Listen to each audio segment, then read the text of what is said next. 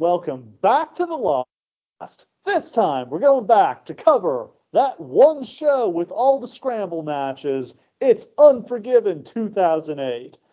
But first, we've got one, two, three current wrestling stories to talk about. Cush, are you ready? You goddamn right, I'm ready. Let's go. First off, Dwayne Johnson is so back. This man, after being very quiet all year and nursing his Black Adam inflicted wounds, is suddenly everywhere. I saw more of that guy on my TV last week than I had in the previous year. It's so funny how much we were making fun of him not so long ago for driving around in his truck and being like, well, Black Adam actually made a profit overseas if you look at the black Yeah. books. Um, turns out If you out, look at the second derivative of the infinitive, actually, it was a big success.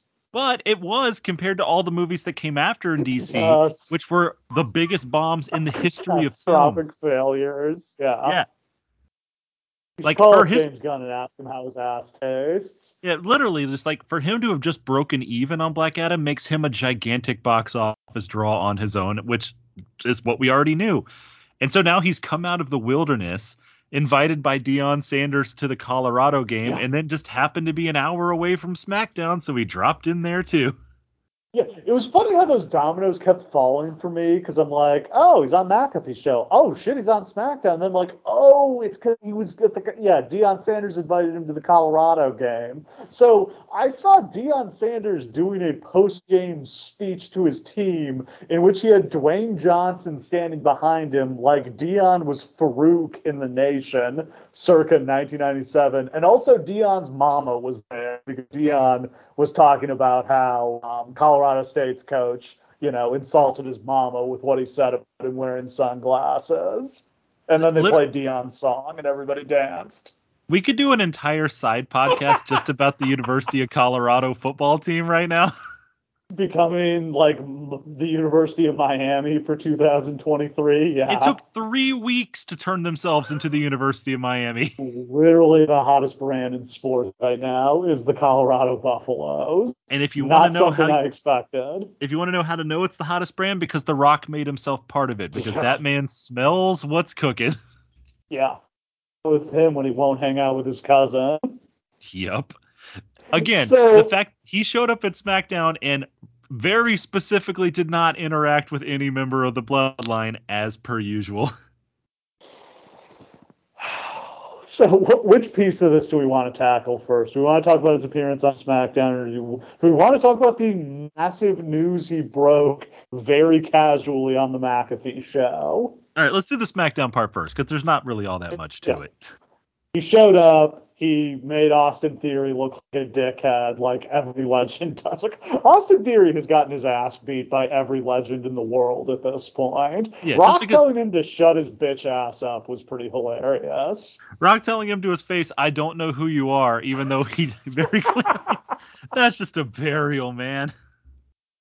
Man, this fucking guy, John Cena, didn't even bother to get a tan for the WrestleMania match. Is how little he thinks of him. That literally John Cena, who's put his entire heart into everything he's ever done in his entire life, half-assed that match so hard oh. you could see it from space.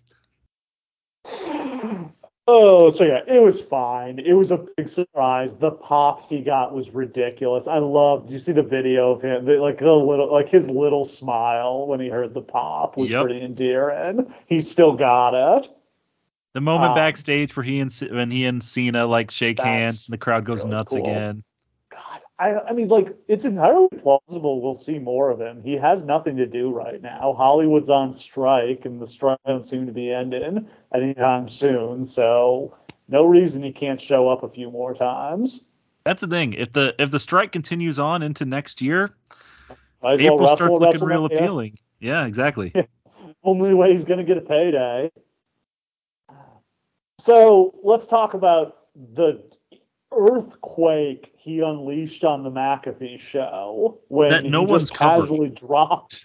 It's insane. He just casually dropped that. Oh yeah, we, I had agreed to do WrestleMania last year, and it didn't happen. But he didn't really explain why it didn't happen, and McAfee didn't really follow up on it because he's a stooge.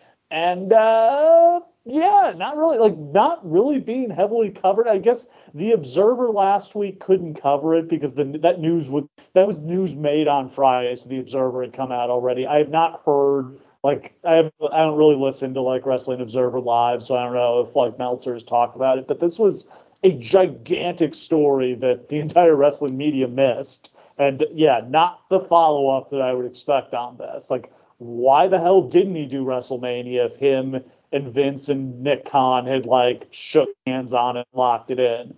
Was it the merger? Was it because Vince had to retire? Was it you know, they couldn't come up with the money because of the merger. Were there? He kind of alluded to creative differences, but I don't know if I really buy that that was why.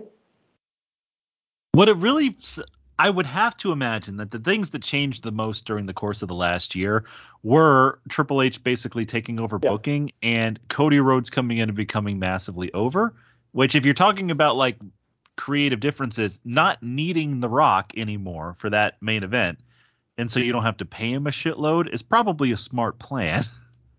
Yeah, so there's a couple of things here. Like very specifically, he said it was a meeting with um, Vince and Nick Khan, which means it would be, you know, pre-summer 2022 when all the stuff came out about Vince. He had to step down. So we're talking. They probably talked sometime in early 22. A lot of stuff changed after that. Like, yeah, Vince had to go away. Triple H took over creative, and more importantly, I think what my guess on what scuttled it was probably the merger because they had to keep costs down as part of the merger and they couldn't afford to pay Dwayne, you know, the $10 million or whatever payday he was probably looking for. So that's kind of my guess on what stopped it. Now that the merger's final, uh, they can shell out that cash if they can convince Endeavor to do it. Rock alluded to the possibility of wrestling in WrestleMania in Philadelphia this year, and you know that's a pretty nice story you got there, Cody. But would be a shame if somebody else got to finish it. I feel like for four years now, you and I have been talking about like, yeah, night one you have him face The Rock and he fucking yeah. beats him, and night two he faces Cody and he loses. It's fucking obvious. Yep. Just do it. Yeah, like it's something here they've got to take advantage of. It. With the, the two night WrestleMania is a great opportunity to tell a story across the two nights. Like, right. do like a little mini tournament and unify the belts or something. Like, you know, when Roman has two belts, it would be easy enough to make him defend both of them over the course of the two nights. I, I guess the other thing that would make sense to do, like, once Roman is going to be the champ anymore, you should really get rid of the world heavyweight title that Seth Rollins has. So yeah. should probably do a little unification tournament across the two nights. Yeah, like uh Cody has to win the Rumble to get a match with Roman, but then he gets screwed out of it, so then he's got to win the world title, and they have a unification. Something like, listen, there's a million ways you can get to it. Everyone in the world knows that you have to get to Cody Roman, and but if you have Rock you have to get to Rock Roman. But that doesn't have to be complicated. Just make the most money you can make. Roman can wrestle two uh, matches and then take six months off. Who cares? Anything else on Rock? I'm sure we'll be revisiting this. I just think that it's really interesting. There's no real reason to think this, but in the back of my mind for all of this stuff, the idea that we know that The Rock and Triple H don't particularly like each other just keeps popping into my head. And so like while I understand that it's almost certainly the case that like it was the merger that scuttled it or Rock didn't want to be like in the same company as like the Vince McMahon allegations and all of that shit. Just in the back of my head, I'm like, I don't think Triple H wants Rock here. Wonder, don't you?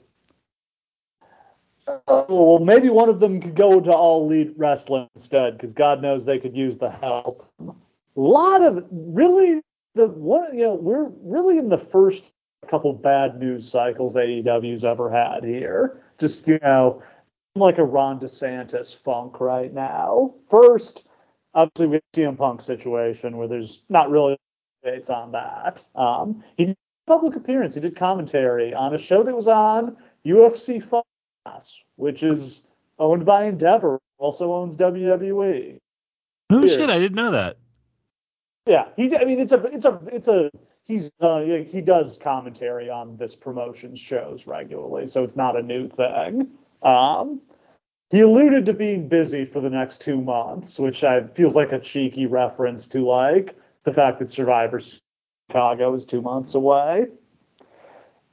Anyway, first headline is that the legitimate attendance number for All In seems to only be 71,000. That's based on a Freedom of Information Act request that WrestleTix um, or uh, WrestleNomics made um, to I don't know, City of London, the stadium, whatever. They got the turnstile count, how many people actually got their tickets scanned and went into the Wembley Stadium for all in, and it was 71 or 72,000. It's way lower than the 81,000 that was announced at the show. AEW is claiming they did in fact sell 81,000 tickets, and that that lower attendance number is because of people who bought tickets but didn't show up, who I assume are scalpers who were unable to unload their tickets. I mean, 10,000 of those people seems like a lot. Like, I'm sure there was a Maybe. high scalping portion, Yeah. but eh, I don't know. Yeah, who knows? I mean, look, this is the wrong thing to get hung up on because 71,000 is still a massive success and still like, I don't know, the fourth biggest attended show in wrestling history or something like that. Yeah, and, and let's be clear, we don't necessarily have like the precise ticket accounts from those other shows that claimed it too, but we Yeah. can reasonably assume that they were probably higher. Even got- so, I mean, we did get the we did get the turnstile number from WrestleMania 32. That's Yes. where the 80 81,000 whatever number came from. so that might very well But be the We actual. have no record. idea. WrestleMania 3 and SummerSlam 92, we have no idea what the real numbers are. And they probably don't either. They probably never did at the time. It just wasn't something you measured like that. But it was a huge success. We don't need to drag on that. The problem is that then comes the pay per view, which does terrible buys, and the attendances are bad, and the ratings So- are bad. We are recording. We're recording this Tuesday night, so Grand Slam is tomorrow. It'll have happened by the time um, we drop this show on Friday.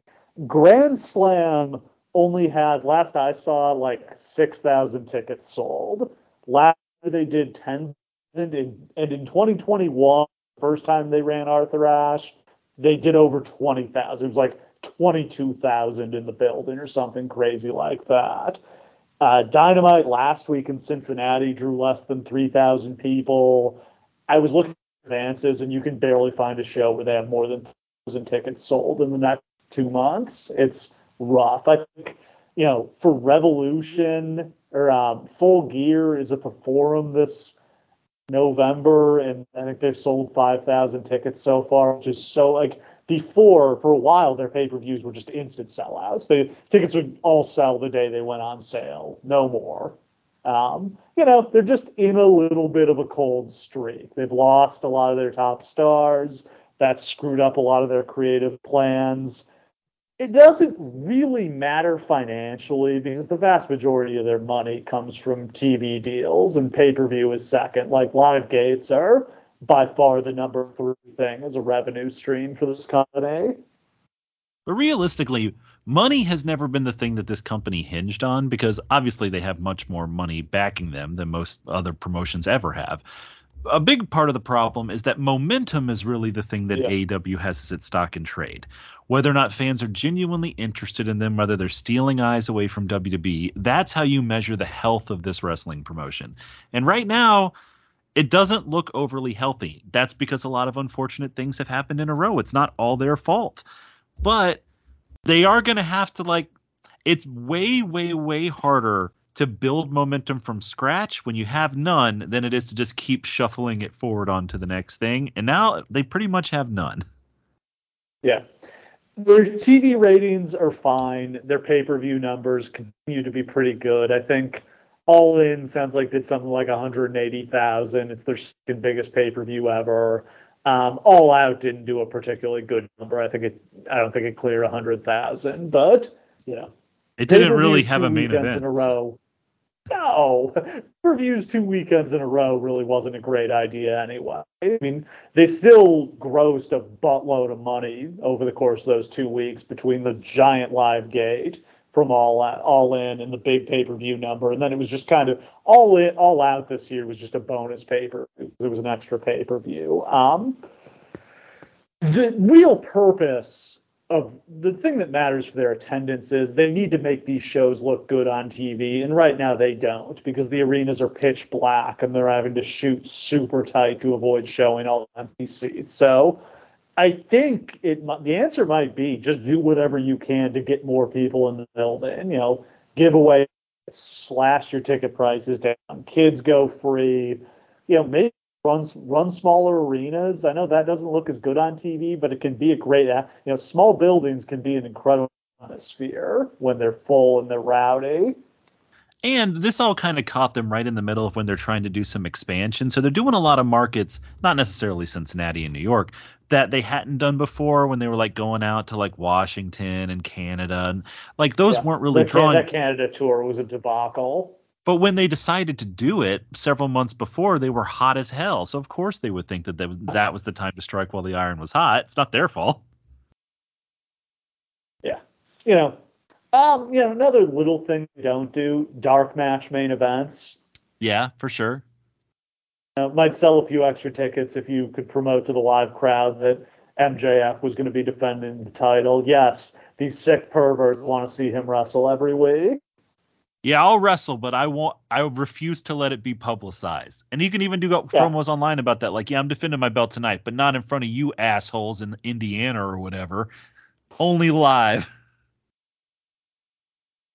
And finally, we have like a mini round on free agency news because there's a lot of it. Um, oh, yeah. Um, first, uh, Elias is maybe gone from WWE, but maybe not. The reporting here is kind of weird. What what are you going on here? Do you have any idea? I think that his contract has expired, and we don't know if he's re-signed or not. Uh, it's yeah. unclear. Okay. Like they removed him from the website. Like all the t- typical signs that he is leaving, but no one said anything. Uh, Jade Cargill appears to have signed with WWE. that is Great one move. of the greatest fits ever. She will main event to WrestleMania within two years, no question. She and was born to wrestle like Charlotte. It, born to. She's and she's such a better fit for WWE than she is for AEW. Like she's done AEW, but you're just not going to really get over an AEW if you can't have great matches. She's not experienced enough to do that. She's so much better off in WWE. This is one where I wish AEW and WWE could do trades because, like, Jade Cargill for Asuka would be a perfect trade that would work out great for Funnily enough, WWE had Jade Cargill before. The only reason she had ever Shit, gone to I AEW. Yeah, she was in developmental. Uh, it was very brief, but she was like, "All right, here are my conditions because like I have a daughter and like a modeling career, like I'm not going to jeopardize all of my shit for you." And they basically told her to go fuck herself. That's why she wow. went to AEW. And we're probably like, "We've got Belair. We only need one black woman." Like honestly, the way that some management in that company works, it wouldn't surprise me. It's just funny because she basically has the Cody Rhodes story where she's like, "All right, well, I'll go build myself then, and then you'll be begging for me to come here." now, who knows how much they're paying her, but I bet a lot. I'll just be so excited when she and Cody both main event WWE pay per views, and it's like, yep. God, can we please redo that Brandi promo on her? Yeah. Who told you this was a night night, bitch?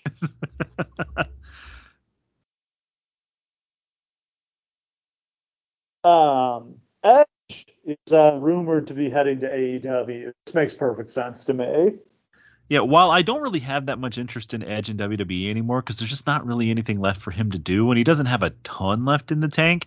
There's just so many interesting things for him to do in AEW. From I mean, Christian's the obvious one because Christian's the hottest heel on the planet Earth right now. Yeah. But also, like, Edge has never worked with anyone in that company ever. Yeah, I feel like you just slot him into the CM Punk role as the face of Collision. Like a match with MJF seems obvious. I mean, yeah. uh, Jay White Switchblade, sounds great. Jay White, yeah. Him and like Jay White looks like his evil young brother. Oh God, that's so good. Um, it, he's just perfect for one of those we all grew up loving and watching you, but fuck you, we're gonna kill you now kind of things. Like he's perfect for that. And then at some point you got to get one last match out of him and Christian teaming up, and then they can both retire. Oh, of course. Yeah, him and Christian against FTR against the Bucks. There's a lot of good stuff you can do there. It's just so funny that Christian has like resuscitated his career and gotten white hot just in time for Edge to join him. and like I, the fact that Christian is the slimiest dad on the planet right now really does complicate things. That's the thing, yeah. He's as far onto the heel spectrum as it's physically possible yeah. to get, and no one is ever going to boo Edge again. So interesting to see how they handle that. And finally, LA Knight's contract demands are reported, or his negotiations are reportedly in an impasse as WWE is refusing to meet his salary demands. My God, does the LA Knight going to AEW right now excite me? Like, it is, that's the jolt they need.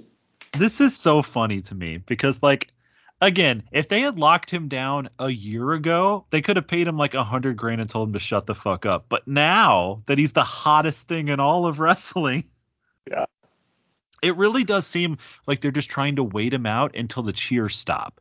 It's just like, all right, we'll just we're not going to do anything definitive with you until like, and then eventually everyone will just stop caring and we can just sign you to so, a lower deal. Sports, we always talk about guys having a contract year where you know some NBA players only has their points per game jump like five points um, you know, as their contracts coming up. I don't know if I've ever seen this in wrestling where somebody got this hot right as their contract was about to expire. It's so funny because and the equivalent is like this is like a 28 year old running back and you're like, oh, yeah. this is an old man. Should we really be giving him a big money? One more contract, yeah, but can you really afford to let him walk? But that's the thing, yeah. Like maybe LA Knight's not going to change the direction of the wrestling war, but he is really hot just to hand to your competition, you know? He's so so much more valuable for AEW than he is for WWE. And the reason this never happens in wrestling is you don't usually put a guy if their contract is coming up and they won't re-sign. You usually bury them. The wild thing is WWE has come up against this a couple of times in recent years, most notably with Drew McIntyre recently where yeah. they were booking him as dominant right up until the very moment where they were negotiating where he may have jumped. They did the same My thing with boy. Malachi Black and they lost him. Yeah. Well, Malachi Black is bizarre because they just released him. Yeah, that's totally different. You're right.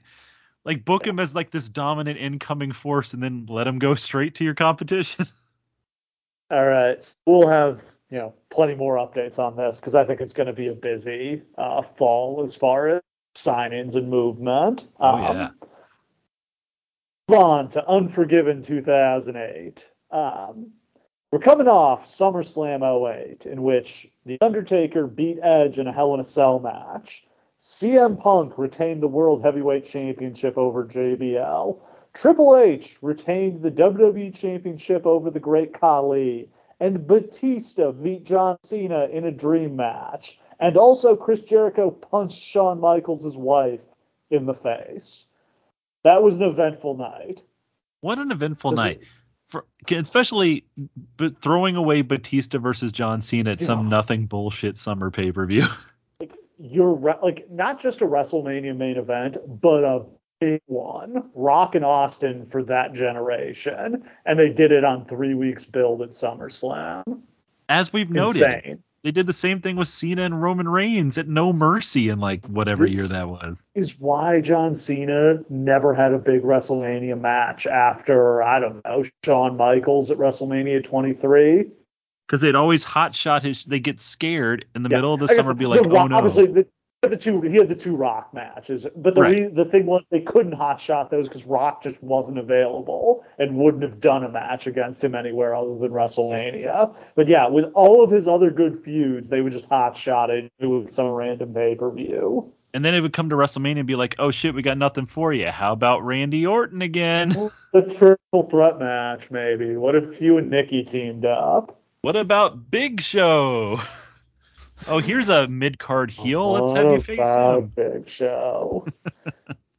um, so to kind of establish where we are, we've got the roster split going at this point, and I think this is actually one of the better. This is one of the periods where I feel like the rosters are relatively balanced. Um, so they really leveled up SmackDown because it's moved uh, to my network. it's in the process of moving to MyNetworkTV. So for the new TV part, really want to make SmackDown matter. So they've moved Triple H over to SmackDown, and he brought the WWE title with him. So Raw has the world heavyweight champion CM Punk, John Cena, who's injured, Randy Orton, who's injured, Shawn Michaels and Chris Jericho, JBL, Kane, Batista, and Rey Mysterio. SmackDown has the WWE Champion Triple H, uh, Jeff Hardy, Edge, who's injured, The Undertaker, The Big Show, and MVP. I'd say Raw is still probably stronger on star power, but I find SmackDown has a really intriguing group of guys at this point. Just putting Triple H on SmackDown can't be underrated because it's such a huge deal, not just because of the credibility it gives that show. Because somebody that of that size, I mean, we never thought he would go there ever. No. But also because like he's such a solid main event force for anybody else to feud with. So like guys who are coming up like Jeff and uh, whoever else, like it, it's really an awesome opportunity for them to get to wrestle somebody who's actually capable of moving them up. Uh, so the way the the infamous matches, the way they came together, Raw General Manager Adamle. I guess here I first have to stop and explain who the fuck Mike Adamle is. Yes, please. have to. Anytime he shows up on one of these shows, I have to do the Mike Adamle explanation. Mike Adamle was a great football player um, he was an All-American running back at Northwestern, like a long time, like back in the 50s. And then he played in the NFL for a while. Played for the Chiefs and I think for the Bears. I he played with Dick Butkus for the Bears. He became after he retired, he became a Chicago media personality, a sportscaster. I think he was a sideline reporter for both NFL and college football games. Um, he was a sideline reporter for the XFL, I believe, which is the beginning of how he ended up in WWE. But I think most prominently, he was the host of American Gladiators, is what people might remember him for. I haven't.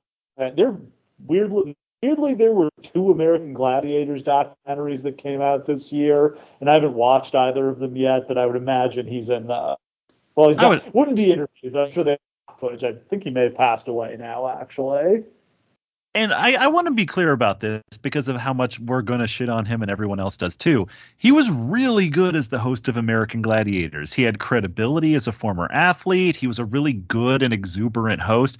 He was sort of like exactly the kind of host Vince McMahon always wanted. He just had major Todd Pettengill vibes, but credibility. Yeah. So he is still alive. He's struggling with dementia. He like it seems like he probably has CTE. Um, you know, he played football back when they didn't have face masks. And guys were allowed to clothesline you and hit. You. I, you know, I'm sure he has a lot of damage from that. But yeah, he was really good. It seems at you know reading a teleprompter. He looked great on TV. He had credibility. So they brought him in as a broadcaster. He was not good at speaking in front of a live crowd. He would constantly stumble over his words. You know, infamously he called Jeff Hardy Jeff Harvey. They tried it like a host, as an interviewer. Uh, they made him the play-by-play announcer for ECW, which he was really bad at. And then at this point, they've made him the general manager of Raw, just to tr- trying to find a role for him, trying to find something he can do, and he didn't really excel in this role either. I don't know if this is what they're going for, but man, watching him, how much does he remind you of Steve Carell from The Office? Like he looks like him, he dresses like him, he talks like him. Oh, he seems exactly like that, and he seems equally like not in on the joke, which yeah. I still think that it's super mean the way that we all, as a community, treated this man. What's like, who? Why is it his fault that he doesn't know these wrestlers' names? He was given like one week of prep before he was thrown out on screen. He's never heard of Jeff Hardy before.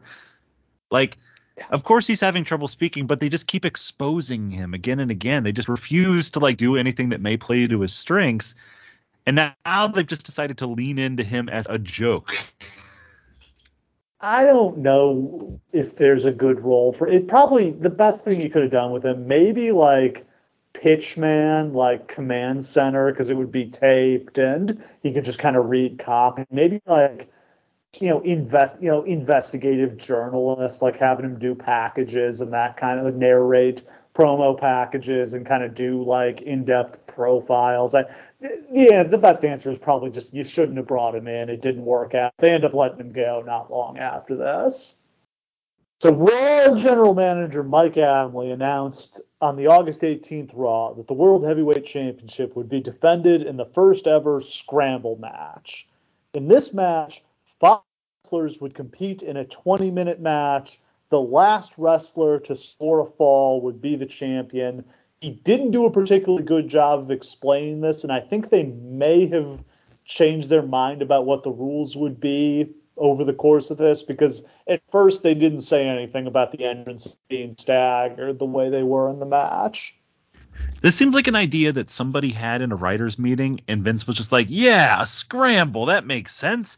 Everyone mixing it all up. Anybody can be the champion." And then they get like closer to the event, and they're like, "This doesn't make any fucking sense at all. This is going to be just the hardcore time limit title battle royal from WrestleMania 16 that everyone hated." Do you think it made sense to stagger the entrances? I think that's probably good just because it adds kind of Royal Rumble-ish element of a new match starts and we don't know who's going to come in next and there's some anticipation. I think just watching all five guys wrestle each other for 20 minutes would have been rather boring. Also, an odd like it's tough to work with five guys because you just you have to knock somebody out and then two guys can pair off, I guess.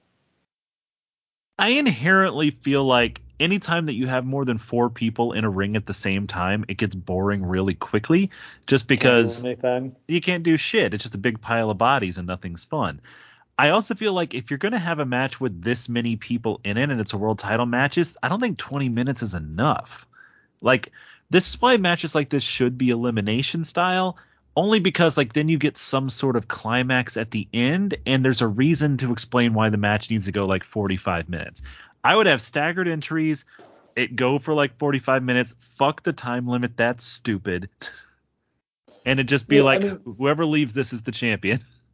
And the problem I always have with Iron Man matches or any kind of derivative of that is why do we care about anything before the last two minutes? Exactly. You know, you can just zone out for the first. You know, this match doesn't really start until the final guy enters with five minutes left. Nothing before that matters. Doesn't matter who won the title in between. So they announced that Raw's match would feature CM Punk defending against Kane, JBL, Batista, and John Cena, but Cena would be pulled out of the match because of a neck injury and replaced by Rey Mysterio. That's an interesting lineup of guys.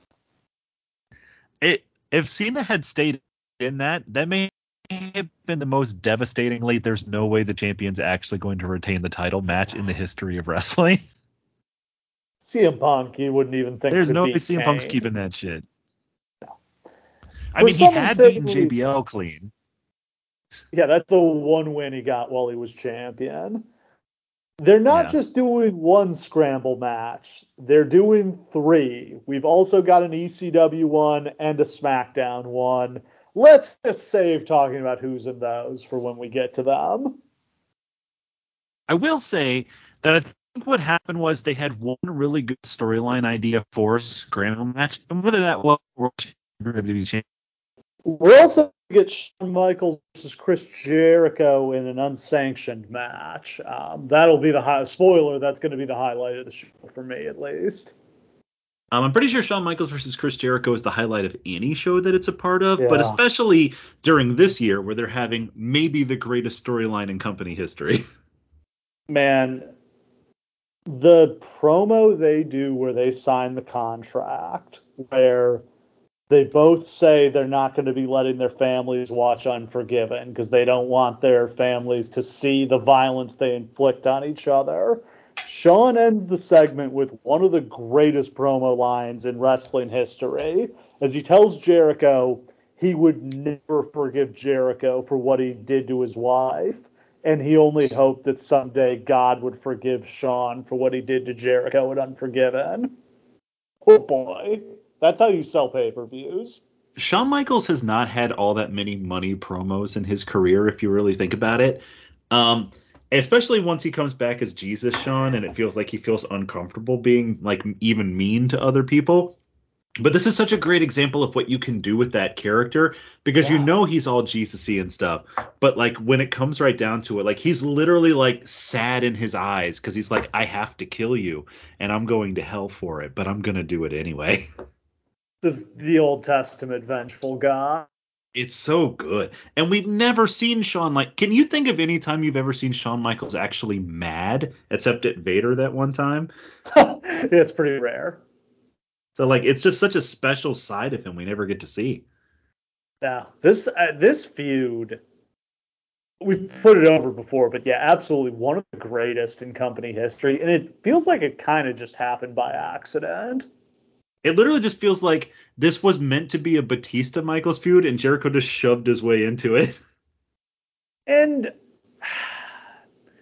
I don't know. I love the Batista Michaels stuff, but there's just something special about Shawn and Jericho because they just they're perfect to absolutely hate each other. That Jericho, you know, views himself as he be Shawn Michaels, but then he met his hero and he didn't like, you know, what he saw. And Shawn just views Jericho as a bootleg knockoff Shawn Michaels. It's just perfect that these guys would absolutely hate each other. And as humble as Shawn Michaels is now, every time he fi- comes across someone he views as yeah. like a Shawn Michaels knockoff, he gets that old arrogance back. He's like, you couldn't carry my jock, boy. The other thing that happened on that Raw was Randy Orton returned. We hadn't seen him in a few months. He hurt his shoulder in a match with Triple H at Extreme Rules back earlier in the summer, and then he had a motorcycle accident where he kind of re-injured himself. Is that shoulder injury the one where he was just punching the mat so hard for the RKO, or is that a different one? No, that was a different time. This time, this was a bad bump. He went to RKO Triple H, and Triple H threw him over the top rope, and he landed on his shoulder and broke his collarbone. Woof. It was a very stupid. Yeah, it was not is uncharacteristic for Randy Orton to take a bump like that. He's normally pretty protective of himself. But he came out and complained about how all the champions on Raw suck. And Punk came out and fired back at him. Later in the night, Orton slapped Cody Rhodes and told him and DiBiase that they needed to get their act together because they were an insult to, you know, legacy wrestlers. Now, see, this is interesting because I don't think any of us saw the legacy coming necessarily, but this is a genius thing for Orton to be doing here. Yeah. And like Rhodes and DiBiase have absolutely no direction at this point aside from being young dickheads. So like putting them with Orton is also genius. All right. Before we get into the show, are you ready for a 2008 PG era lightning round? I feel like this lightning round won't be super PG despite being PG era, but hell yeah, let's go. It sure won't.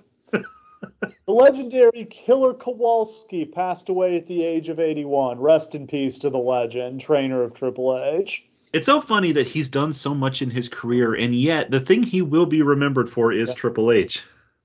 That is the biggest legacy, I'd say. So yeah. I, I don't know that I've ever seen a Killer Kowalski match. His stuff just kind of happened before much of wrestling history was recorded. Oh yeah, his stuff happened during the time where really we only have footage of like Gorgeous George and nobody else. So Mick Foley left WWE and signed with. T- he really didn't like Vince yelling at him in the headset on commentary. He leaves genuinely because he doesn't like being told what to do on commentary. Even though he even admitted that like Vince wasn't nearly as mean to him as he was to like Michael Cole and Josh Matthews and them.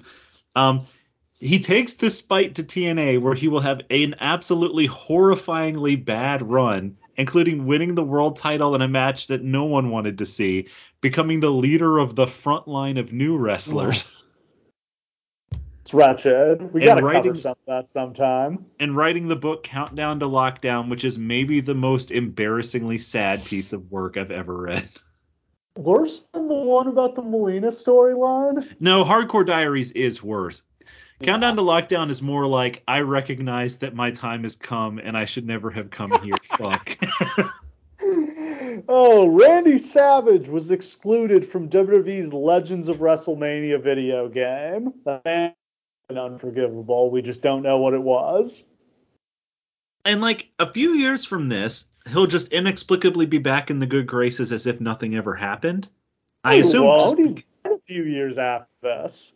no, I, no, no, no. I, he's not liter, not literally, but like he'll be inducted into the Hall of Fame, and now they Oh, just yeah. pretend like that shit never happened. After he died, yeah. Yeah. So it was like, very personal that they didn't induct him while he was alive. Oh yeah, to the point where like I'm amazed that Lanny and everybody actually showed up to induct him. Like I would have been fucking pissed for the rest of my life that they waited until he was dead. The Gwinnett Daily Post did a story on Tony Schiavone, who said he was happy to be out of the wrestling business and that baseball was his true love. Stooge. I distinctly remember reading that and being like, you know what? Good for him. This business was never good to him. No one would liked him. Everyone treated him like shit. I'm happy that he's off somewhere doing something else. Little did I know that 10 years later he would magically reappear and we'd all love him. Yeah. I'm so glad he's had this second run with TNA or with AEW. God, I cannot stop calling AEW TNA. God, that's so unfortunate. Please stop that. I mean, it, it cannot go the way that T, that TNA went. It, it just can't. MVP got heat for comments made to a drug testing technician who he asked if when he went to college he was hoping to spend his days looking at dudes' dicks. I mean, that's a homophobic comment, but like, I've always appreciated that MVP just says whatever the fuck MVP wants to say. MVP was buried under the doghouse at this point. I think it's right around the time he went on like a 25 match losing streak on TV. The funny thing about him too is that like he's so unbelievably talented that even when they try to bury him, he'd just get over because the only thing they Over. ever the only thing that ever buried him was not being on television. Randy Orton buried Bubba Dudley in an interview for being fat, sloppy, and dangerous in the ring. This was hilarious. So this was the beginning of what I like to call like Randy Orton's apology tour, where he suddenly starts being awesome in every interview that he did for the rest of his career after being such a dickhead when he was young. But I can't think of it. I can't think of anything that he said on the record for years now that I wasn't like, that's fucking cool. Good job, Randy. Ted DiBiase was rumored to be under consideration to end The Undertaker's WrestleMania undefeated streak. Holy shit, they were in the bag for Ted DiBiase. Whoa. Can you imagine how awful that would have been? I mean, I can if he had actually ever gotten over, I can understand it being like, you haunted my dad. He's who made you what you were, you son of a bitch. Now I'm gonna take you, blah blah blah. And then Undertaker beats him in 30 seconds because he's Ted DiBiase Jr. I am so proud to say I was always a Cody guy. Like everybody was on Ted's nuts at this point, and I was like, now Cody's way better. Cody's the one who's going to be the I star. mean, Ted's got the look. Like we're not gonna argue that he didn't, but that's literally all he had. Boring as shit. If Cody wasn't walking around looking like a fucking praying mantis, he would have had the look. But Cody does not have the look right here. JBL started promoting a drink called Drank that sounds like a legal version of Purple Drank. JBL trying to stay on top of the trends and giving the people what they want. God, how many cases of this did he sell to JaMarcus Russell alone? I sw- the funny thing is the idea of fucking JBL selling this of all people. Cultural appropriation, it's real. It's all about money, baby. He went to a barbecue at Ron Simmons' house and was like, "God damn." Kurt Angle was not guilty in a bench trial for a DUI charge. They couldn't prove actual, that he was actually drunk driving a car. Someone just driving erratically, and when police went to his house later that night, he failed the breathalyzer. I did not realize that police could just show up to your house and be like, "Hey, somebody said you were driving erratically. Yeah. Take this breathalyzer now." Hours I don't later. think they can if you're not actively driving. Like if you, re- it depends on the state, but like in the state I live in, if you refuse a roadside breathalyzer, you forfeit your driver's license. Right. But just the idea that someone can be like, "Hey, police. Kurt Angle drives like an asshole. Go get him."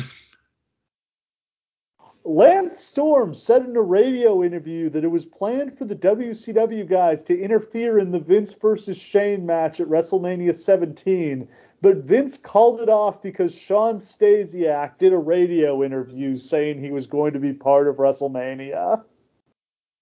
Now, normally I would say that that's bullshit, but Lance Storm's not really the Lance kind Storm of guy who makes shit up. kind- yeah.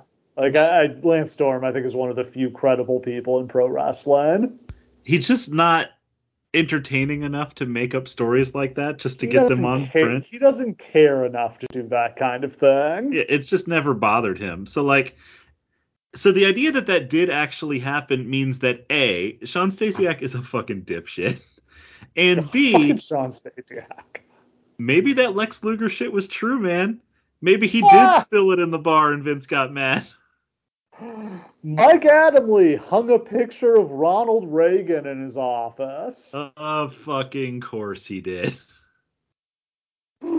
Hollywood star Freddie Prinze Jr. joined the writing team. He was not there for long. And calling him in 2008 a Hollywood star is maybe a little rich, A little Um, bit, yeah. but and I think he's like now doing like the podcast circuit a bunch and like he's like He has his own podcast, Yeah. I think. I've seen a lot of stuff that he's talked about and said like he's a very smart guy and a gigantic wrestling fan. Yeah. And like more power to him. Like he got to live his dream for a little while. It just nobody. I, I think this is the kind of thing that like being a WWE writer sounds cool, and then you actually do the job, and it's 15 hour days of Vince calling you a dipshit. Like It's difficult to understand why anyone does this, to be honest. terrible. I don't understand how anybody lasts doing that job. And aside from Brian Gewirtz, I can't think of literally anybody who's parlayed it into anything else. No, no. Primo made his WWE debut defeating Charlie Haas, who impersonated Carlito for the match and was introduced as Charlito. This is one of those things where you just know that like the writers are like, I don't know, man. You got a match, go do some shit. Who cares? Charlie, Ha- the Charlie Haas impersonation gimmick was entertaining. He was pretty good at them. The funny thing is, every time that they've ever had somebody do this, it was pretty oh. good. Oh. Like when Big Show did it, it was funny as fuck. When Charlie Haas did it, it was pretty good. Sometimes it's just the only way guys can show their personality. The Miz is really good at this. He did a The great Miz is LA incredible. a few weeks ago when he did the Rock and everybody thought it was actually Rock. That is, imagine that you're so good at impersonation that you're six inches shorter and a totally different race than a man, and that everyone assumes that you're him. WWE wrestlers appeared at the Republican and Democratic national conventions. Batista, Shelton Benjamin, and Candice Michelle were at the DNC, while Shawn Michaels, Mr. Kennedy, and Mickie James were at the RNC. How do you think they chose those people, and do you think it reveals their political views? Because I think it does. I think it definitely does. I don't think there's nothing that I know about any of those people that doesn't suggest that that is exactly Yeah. what their political views are. But also, I, I would guess volunteer. Like, Probably. it, but it, like, there's got to be some people they would have said no to. It's not like the boogeyman could have been like, yeah, send me to the Republican convention. Yeah, I mean, I can believe they asked Batista because he was a relatively big star. I'm also also seems pretty clear Batista's political views are more on the liberal side. If you've ever seen his Twitter account, uh, Oh, Shawn yeah. Michaels, Ken Kennedy, and Mickie James all definitely seem like Republicans to me. Mickie James, pretty hardcore country. Yeah, here's the thing is that like wrestlers seem to pretty often fall into either being fucking libertarian weirdos or being so unbelievably liberal they don't even vote. And like it's difficult for me to imagine anyone in between enough to go to a fucking national convention. Mike Adamle was reportedly working out with a trainer in anticipation of wrestling a match. What? Yeah, this is the worst idea I've ever heard. That is psychotic. You cannot make this man with obvious like brain damage wrestle a match. And against who? Why? It was it was going to be Randy Orton. He slapped Randy Orton a few weeks after this. Guys, come on. A number of wrestlers were released, including Colin Delaney, Richards, the Highlanders, Cherry, and referee Wes Adams. let's always remember that the guy from the Highlanders specifically got released because he showed up on screen at TNA. Oh, it was so cruel that TNA called him out for that. And he's literally just in the crowd, like he's just visiting friends backstage and like decided to catch a quick peek. And then they put him on TV and he tries to hide under his jacket, like, no. Colt Cabana debuted as Scotty Goldman. Man, I remember at the time thinking like effects. I thought Cabana was a great fit for WWE. That he was like funny and charming in a way, and he was Yeah. pretty big. Like maybe he'd actually get a run. Holy shit, did that go sideways fast? Probably just hired as a favor to his best friend CM Punk. Probably. Windham Rotunda made his college football debut as a center for Troy State. That would, of course, go on to be Bray Wyatt. May he rest in peace. Yep. Oh yes. Rob Terry signed a contract with FCW. Big Rob Terry. Yeah. I fucking love Rob Terry in TNA, even though he sucked. But God, God love him. I invented the term murder machine for him. And I went back and forth on what should be the hammer, and I decided this would be the setup for it. Ric Flair, Ashley Flair, and her boyfriend were all arrested after a series of fights that seemingly started with Ric being attacked in a by two guys and ended with Ric and the boyfriend brawling in their apartment parking lot. Police were called due to a fight in the parking lot. They followed a trail of blood to Ashley and her boyfriend's apartment, and then followed a trail of blood to the bedroom where they where they found a bleeding Ric Flair. Holy shit! This night. What the fuck? Are you serious? Like Ric Flair almost got beaten to death? He got, I mean, I don't think it was death, but he got beat up pretty. I mean, like him and the boyfriend, it sounded like were really scrapping. I don't know. It was possible that like maybe Ric felt like the boyfriend didn't def- like didn't step up in the bar fight when the two dudes jumped in, but just sounds like a wild night with a lot of booze and you know things not going well. This is a, I think this is what led Grantland to do. You remember that crazy Grantland article on Ric Flair where David Shoemaker just went through like all of his like divorces, all of his bankruptcy, Oh, all of his bad financial. Like th- this is, I think, what led to that. It's so funny too because can you imagine? I'm sure that this like boyfriend wasn't like the greatest dude in the world. It's hard for me to imagine that he was. But like imagine that your girlfriend's dad is Ric fucking Flair and he's like, "Yeah, let's go out to the bars, drink like 50 shots. You got to keep up, motherfucker. And also we're going to have a bar fight and then I'm going to fight you if you don't do good enough." It's a lot of pressure, man. And finally, the hammer. Antonio Inoki's Inoki Genome Wrestling Federation presented a show that featured Tyson Tomko, Bobby Lashley versus Sylvester, Sylvester Terkay, Rob Van Dam winning a three-way match that included Necro Butcher, and Josh Barnett beating Tank Abbott in the main event. Instead of Wrestle Dream, we should call this one Wrestle Nightmare.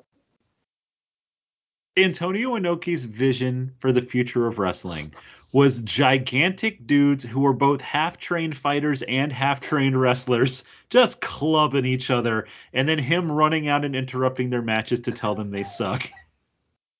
Bob Sapp was. I'm pretty sure Bob Sapp was on this show too. He'd have to be. Bob Sapp was Inoki's vision of wrestling. That's all he wanted. A man who could do entertainment and fight and wrestle. That's the dream. Yeah, I mean, I think Bob Sapp should have been a massive star in pro wrestling. I think he would. I think he was perfect for WWE. I, he probably just wasn't interested in that lifestyle. I'm guessing. Yeah, Bruce saying that he sniffed around Bob Sapp as long ago as like 97 and would call him like every single year, like, hey, you ready to come in? You ready to come in? Bob Sapp, football player. He played uh, football at Washington. I think he played for the Bears briefly, if I'm remembering right. Big Yeah. defensive tackle. And he was like a charismatic guy, but also he's just this man is like six. If you've never seen Bob Sapp, I just want you to imagine like a guy who's six six, three hundred, like Keith Lee, but like better looking and like more credible fighter Yeah, and like better physique. and a better talker and more charismatic. Sorry, Keith Lee. But like Keith Lee's the only other person in the sport I can ever remember even being the same general shape as Bob Sapp. Okay, to get into the show, it's Sunday, September the 7th, 2008. We are at the Quicken Loans Arena in Cleveland, Ohio. They draw 8,700 people. That's like half full. This is a 20,000 seat arena, so for wrestling, 16,000 would probably be capacity. Not a good house. God. It's difficult to imagine like paying money for this. I know we've said this about a lot of shows in the past, but like you have no idea what you're getting from these scramble matches, not even a little bit. Especially to pay pay-per-view ticket prices for this. Yeah. We should probably mention coming into this too. This is a weird show that kind of lives on in like wrestling perverts' minds like us. Like there are a lot of you guys out there that expressed to me excitement Sick about this. freaks. There's just something about this show that's one of a kind. Like it just feels like they never went in on this concept like this again. It's weirder than shit. It feels like a total one-off pay-per-view contained in its Just own like- shit. When else has WWE ever done something this dumb? And to do three of them in one night? To go all in on such a shitty idea. What it really feels like, it really feels like a TNA show, doesn't it it? does. As we go through, I just want you to imagine this as a TNA show because basically, basically, it is one. Does was Dusty on the booking team at this point? Because the scramble match kind of feels like a Dusty idea. I feel like they credit it to Pat Patterson on this show, but that might just be to try to associate it with the Royal Rumble. Maybe he was, and I mean that would make a whole lot of sense, especially since like somebody also comes up with the idea that all of these shows have to be based around gimmicks, and I don't know who that was is. Vince. That was a Vince thing. That was a Vince call. He wanted to do, and after this, they start doing TLC, Hell in a Cell. Uh, they already have the Night of Champions. They do Fatal Four Way on one, the lamest of all the gimmicks. But you can absolutely imagine him like getting through like 10 gimmick matches and being like, well, shit, we need two more. Somebody call Dusty. The show does 211,000 buys, which is exactly what they did the previous year, 210,000, which I think was headlined by The Undertaker versus Mark Henry. Yeah. Woof. Uh, we have loads of announcers here. We got Michael Cole and Jerry Lawler from Raw, Ross and Taz from SmackDown, and the wretched team of Todd Grisham and Matt Striker from ECW. Todd Grisham and Matt Striker have the most narc energy any two announcers Yeah. ever have. Really good friends with the RA, these two guys are. And it's like to put them as the faces of ECW, the Young Rebel show, is just so like, come on. In the dark match, Evan Bourne defeated John Morrison. Shit, I'd like to see that actually. That sounds better than most of what was on this show. That sounds incredible. If you gave them Yeah. 15 minutes, imagine. Man, and really, you could have shortened every single match on this show because everything on this show was, including Shawn and Jericho, went forever. Realistically, if there was only one scramble match, and I think you and I both agree that there should have only been one if you were going to do this, uh, there's no reason you couldn't have added two more matches, three more matches onto the show if you had shit to put on here. The opening promo is mostly about the Shawn Jericho match, as it should be, because that's what matters. Should okay, so the night after SummerSlam, Jericho beat Punk in a non-title match. Should he have just won the title there, and then Shawn Jericho could have been for the title? I guess that makes sense, but A, I think they genuinely think that they're going with CM Punk a little bit until they decide to just not do that. I don't think the decision to put the belt on Jericho happens until like here. Yeah, I bet I bet that was like day of. I think they probably came up with that. Yeah. And I think second of all, like I don't think I think that they thought this was going to be the end of the Jericho Michaels thing. I don't think that they expected to get that next last match.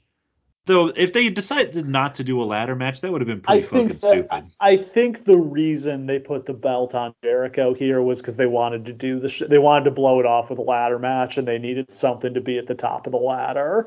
Yeah, and all of that makes total sense because this winds up being a stroke of genius that, like, that storyline really should have ended here, but it gives it so much life stretching into the next month. So that makes total And- sense. And I'm glad they that ladder match was awesome, and it was a great blow off to that feud, and it really leveled up Jericho that he got to beat Shawn in his own match. It is funny though because like we really should have suspected something on the night of, and I don't remember thinking this at all. But like that should have Michaels Jericho should have been the main event of this show. I don't think there's really yeah. any question about that. So the fact that it goes on in the middle should have told us something. So the opening match is the ECW Championship Scramble match. We've got Mark Henry defending the ECW title against Chavo Guerrero, Finlay, Matt Hardy, and The Miz. Should we talk about the rules first, or should we talk about what a random collection of douchebags this is? Let's talk about the dudes, because this what a collection of dudes, right? Okay. Mark Henry at this point has revitalized his career on ECW. This is the beginning of Hall of Pain Mark Henry. It's so clear that in Mark Henry's head, he already gets it. He knows exactly yeah. the character he's trying to portray. He knows it's going to work. They don't get it yet because they still got him like goofing around with Tony Atlas and shit. And like they're yeah. trying to make him like a comedy character, and he's having none of it. He's like, no, I'm an ass kicker. I kick asses. You're famous for never having belt takes. What do you think about this ECW title? Even I think this is an ugly belt. I kind of like this one actually. I hate myself for saying that. I love the size of it because I feel like small belts are the ugliest belts because it just they don't look yeah. prestigious. I love how big it is and I think that that's cool. It just had this weird like foam quality to it where it didn't even look it didn't look like it was made out of real metal. It looked plastic to me. Plastic. It definitely wasn't platinum. They weren't springing for platinum. But like it is what it is. I mean, it looked right. good on Mark. It looked pretty fucking goofy on just about everybody else. Chavo Guerrero is a former ECW champion. He beat CM Punk for the title the previous year. Um, he's part of La Familia at this point, pushing. Uh, Vickie Guerrero is not in a wheelchair quite yet. It is so funny to me that we have to acknowledge that Chavo Guerrero was a world heavyweight champion, and that fuck fuck off with that. I love La Familia with Chavo, the Edgeheads, and Bam Neely. God, are, are you one of the hundred people on the planet, including his own mother, that remembers that Bam Neely was in that group? I do. That's not Stump Steve naming the members of La Familia. And now that I think about it, it probably should have been, but even I forgot that Bam Neely existed. Uh, every one of these shows, I'm just like walking on eggshells, trying not to trigger Stump Steve. That's why I'm so happy that I've made it like a minefield mine in here. Like you're gonna step on it at some point tonight, buddy. Uh, we got Fit Finlay, who still kicks ass, but he's getting really old. He's well into his 50s at this point. We have the Miz, who like you can't even say is like oh a gestational God. version of the Miz. This is like a this, completely different human. This is the worst look I've ever seen. When he comes out in his shorts, his super long like capri pants shorts, his his gloves and his 15 wristbands and his fucking bowler's hat. This is the worst look I've ever seen. His move set is bizarre. He's throwing like missile drop kicks and shit. Shit the Miz never does He's got his what was it? his finisher was called the Mizzard of Oz or something. The Mizzard of Oz. Up and like spin them or something. Yeah. It was a two part move where he'd like hit you with the knee and then hit you with the neck breaker, and he never ever the, no, hit it. Isn't that isn't that the re, that's the reality check? I think. Oh yeah, what was the Wizard of Oz? I was I don't it was something super weird. He got guys up and had to like spin him. He stopped doing it because he couldn't do it on big guys. Like this Miz.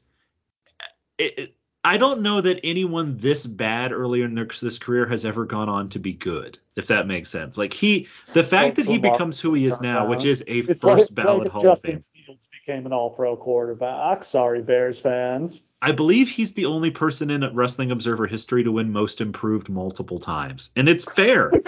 because he had to improve a lot, and improved several times, and he also got worse at a few points. He had yeah. an interesting career. This year that we're in right now, where he's this that we're talking about, he won most improved. So imagine what he was the year before this. That's remarkable because this version sucks. Yes. And then last week we talked about divorced dad energy. Matt Hardy's given off divorced dad energy at this point. fat, deep in his fat Hardy.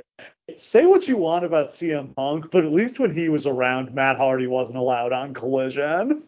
Dude, Matt, the, the ECW brand is built around a feud between Mark Henry and Matt Hardy, which is the most implausible shit. feud in wrestling history. And yet it somehow feels like it's on AEW right now. Any Oh, it day could. now. It could. Oh man. Okay, the rules of this match. The match lasts 20 minutes. Two wrestlers start in the ring. A new wrestler enters every five minutes. A wrestler who scores a fall becomes champion. Whoever is champion at the end of the match is the permanent champion. Um, if no one scores a fall, the champion retains. Did I miss anything there? I think that's everything. No, I think that's everything. Um, This is It- bizarre. if you needed any evidence that this should not have been a scramble match, the part where you said that it was going to last 20 minutes after listing the fuckers who were in it Yeah. Should have been agonizingly obvious. Matt comes out first to a nice reaction. His chasing the ECW title was actually a pretty good story, and they probably should have stretched out a little further than they did. Yeah, to have him win it here without ever Yeah. actually having to beat Mark is pretty fucking stupid. Strikers says that the entry order was drawn randomly. Um, Miz comes out second. Um, to my surprise, there was no clock on the screen um, until the last five minutes. When the last guy would come in, they would put the five minute clock on the screen. They pretty much stuck to real time until the main event, which we'll talk about. They cut the main event down. It is bizarre that they didn't cut this one down, but again, like you said, like Yeah. to not have the clock on the screen, maybe that's just because they didn't want people like obsessing over like who gives a shit, let's just go hit the concession stand. We got 19 more minutes to go. But it makes it real confusing for the crowd who have never seen this kind of match before, and at least during this one, the first pinfall that happens in this match they pop for, and then they get confused in the Thinking it second might one, be over. and then confused in the third one, and less of a reaction and less of a reaction. So there's no falls in the first five minutes, and then Chavo comes out. Man, recurring theme of divorce dad energy. Chavo Guerrero. Does anybody in this match not have divorced dad energy? Even the Miz, who was young here, has like young divorced really dad trying to go out on the town energy. with his fedora. It's a bowler's hat, not fedora. Get it right. Only Mark Henry doesn't have divorced dad energy. Oh, Chavo comes in and immediately hits Matt with the frog splash, and he gets the pin, and he's the new champion. Um, as a reminder, anyone can be pinned. You don't have to pin the champion. Which I forgot on multiple occasions during the course of this show because it's a rule that makes no fucking sense. Also, when they win the title, those don't count as individual title wins the way that it did in the hardcore scramble, which is a shame remember, because I wish it was. do you it did. remember how indignant people got at the idea that they were going to count those as title changes? Yes, that like somebody there would be like 14 title changes during the course of a WWE title match. Grisham makes a Robert Frost reference as he says we have miles to go before we sleep. I didn't because I was drifting off, off trying to watch this shit. This yeah, I don't Matt Striker is like he's not full in on his like trying to like be I'm one of you guys kind of smart commentary, but holy shit is he leaning in that direction. Hardy hits the twist of fate on Chavo and pins him to become the new champion. cool. Big pop for that.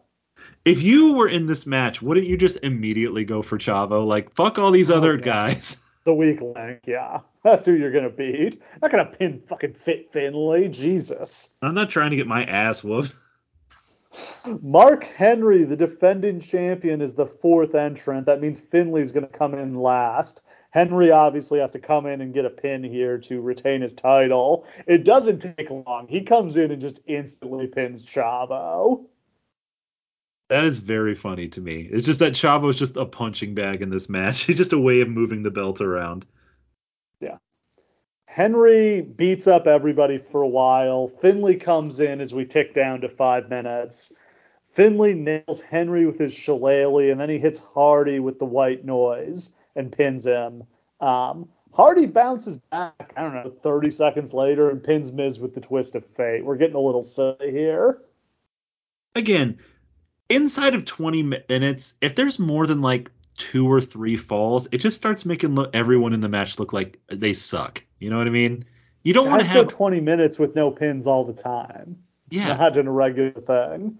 And then like people start losing to like shit that aren't real finishes and stuff, and I'm like, guys, we don't have to take falls all the time.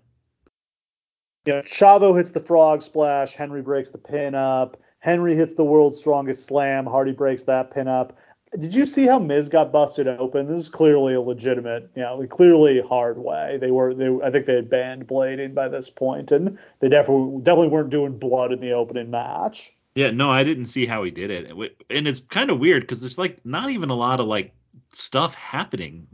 He must have just like caught in somebody's boot or something. Yeah, I guess the edge of the boot, yeah, is just about the only thing I can think of. I think um, he does land on Finlay's feet when he does the missile drop kick. Maybe that's when yeah. it happened.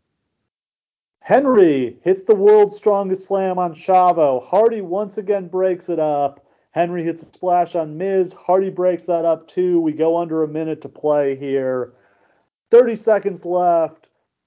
Hardy breaks up Henry's pin attempt right before the time limit, and he hangs on to get the win. Uh, the was okay. The last two minutes were pretty exciting, but the stuff before that just didn't really matter and didn't click. The match went a legitimate 20 minutes and four seconds. Pretty much hit the real time here. I mean, big ups to them for actually trying to do it, I guess. Like, this yeah. is garbage. Like, there's nothing about this that shouldn't have just been a Mark Henry versus Matt Hardy match. Yeah. Everything else in it was completely unnecessary. Yeah, Mark Matt Hardy deserved to get to slay Mark Henry and beat him for the title, and that would have been a good match and a cool Absolutely. moment. But they've also maybe they just decided like, hey, this is a good opportunity for us to not hurt Mark Henry because he's got something yeah. and we can call him up and do something with him. Backstage, we get a quick shot of Matt and Jeff celebrating together. That was that was cool. I enjoyed. That. Yeah, that, that was a nice moment. Next up, uh, for the world tag titles, we've got Cody Rhodes and Ted DiBiase defending against Crime Time. Is this the first Crime Time match we've ever done?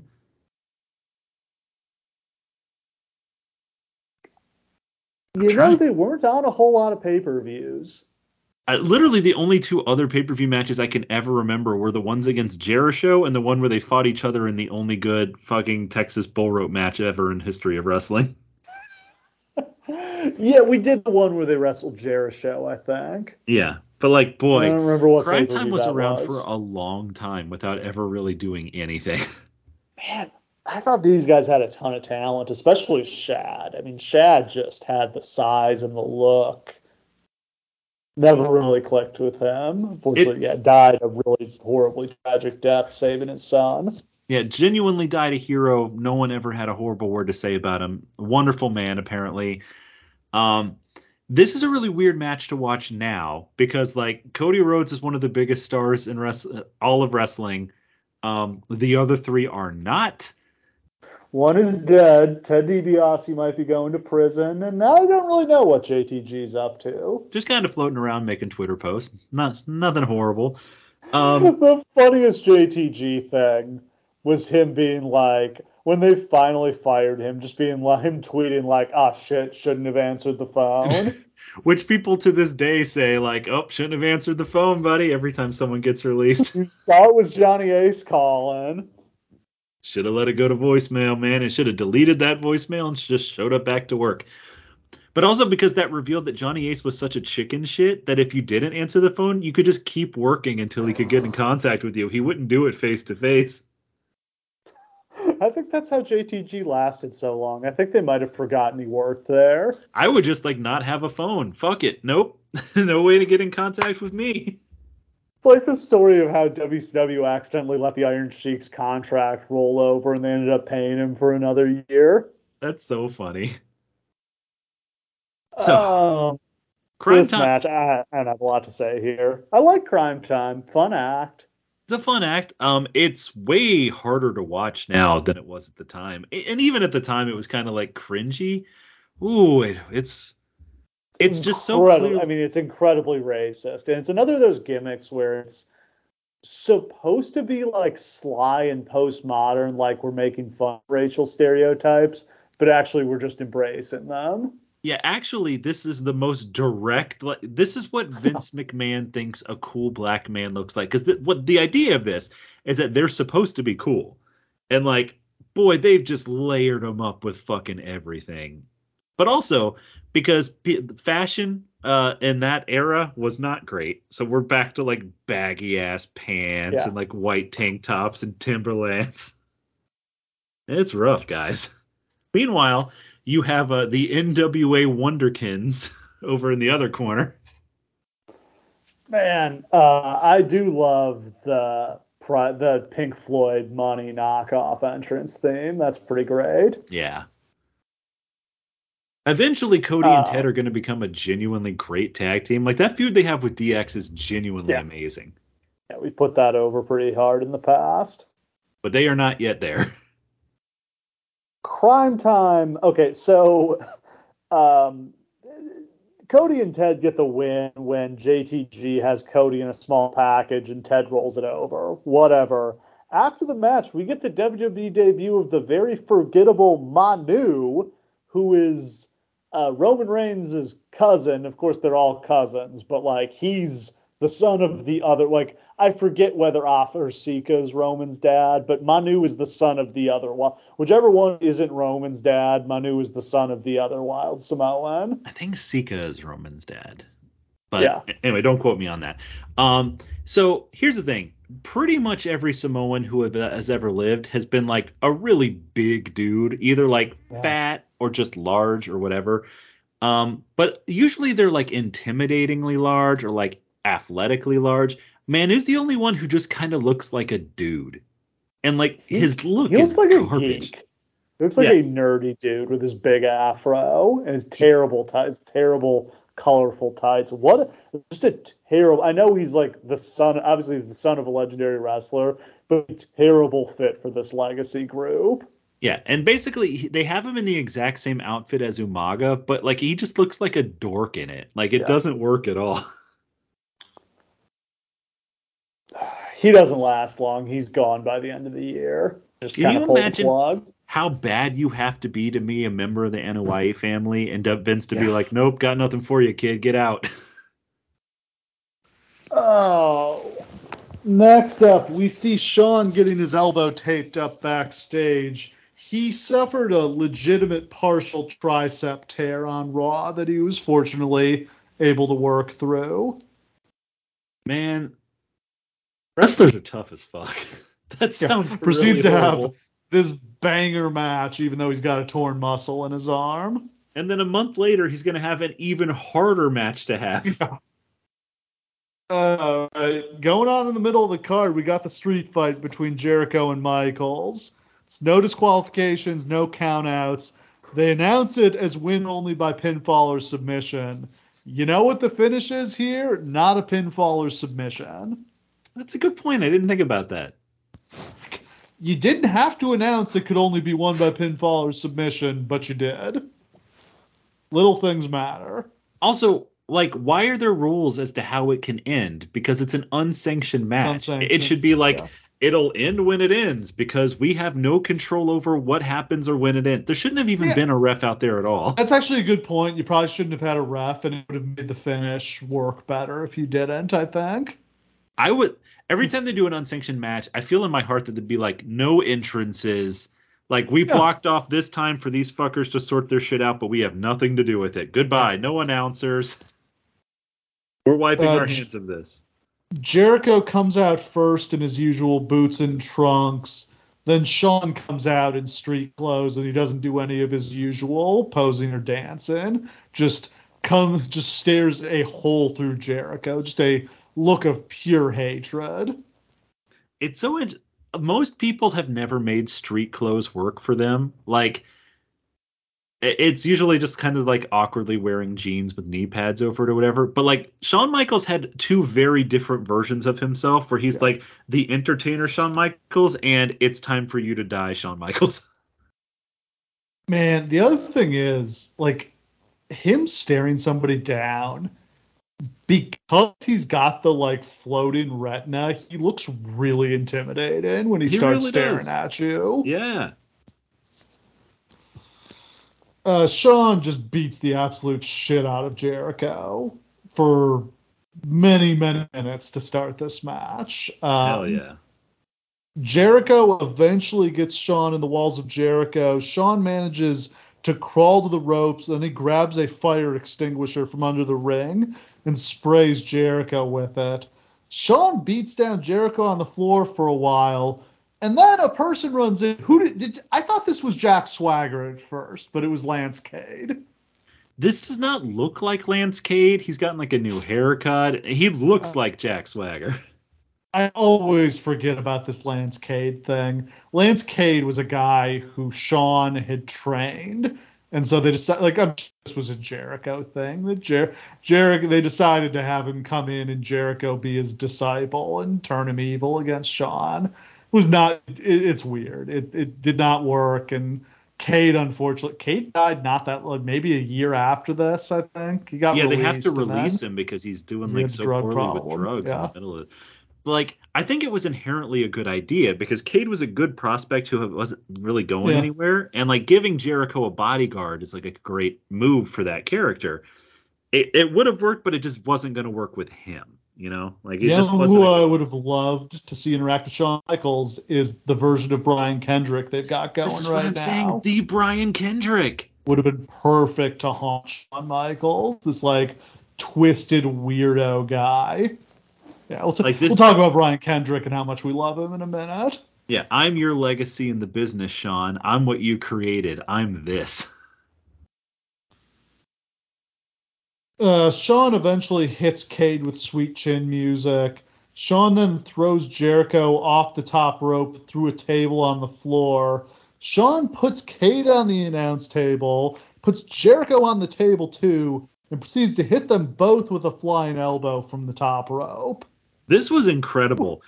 Uh, we've seen a lot of people do top rope elbows. I've never seen anyone aim one this perfectly so that like just enough force to crush the table, not enough to hurt either guy, and he's just kind of casually leaning on top of both of them at the end.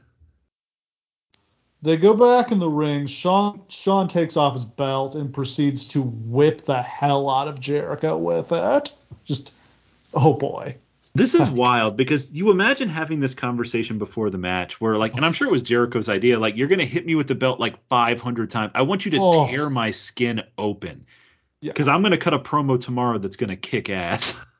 Yeah, the next night on Raw, Jericho takes off his shirt and shows he's just his back is just covered welts and bruises. Like Shawn beat the hell out of him here.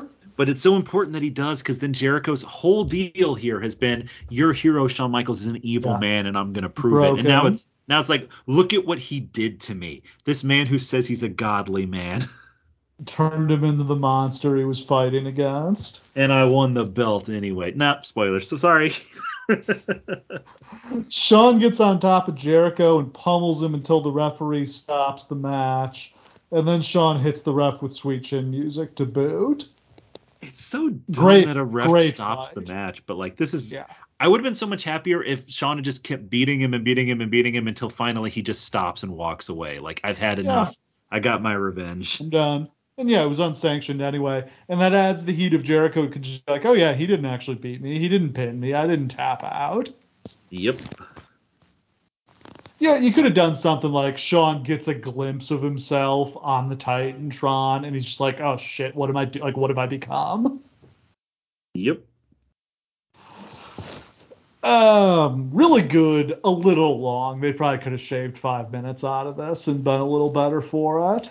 Agreed, but like, it definitely accomplishes what they're trying to accomplish. You know. Oh yeah. Backstage, Cody and Ted are celebrating with Manu Orton comes in and yells at them, saying their win was pathetic. I do kind of love this version of Randy Orton. He just shows up and tells these guys they suck. The whole beginning of uh, this legacy thing is them being like, all right, we won our match. And Randy being like, you guys fucking suck. And then they keep coming back to him and being like, well, wasn't that Was good? good enough? No. Nope, you guys are lame. All right. We got the SmackDown Scramble match. Should we talk about the participants on top here? Or should we take them as they enter? Let's take them as they enter. First up, maybe the hottest babyface in the company, Jeff Hardy. He is in his element here. Got so- the no Yeah. more words entrance. He got the pyro. He's awesome. This is my It's so- favorite Jeff Hardy. There's so many times where it seemed like Jeff Hardy was going to get his shit together and like be the guy, but it wasn't until here that he had everything. He finally had the wrestling ability back. He had like built up enough humility and credit with the office that they were finally behind him 100%.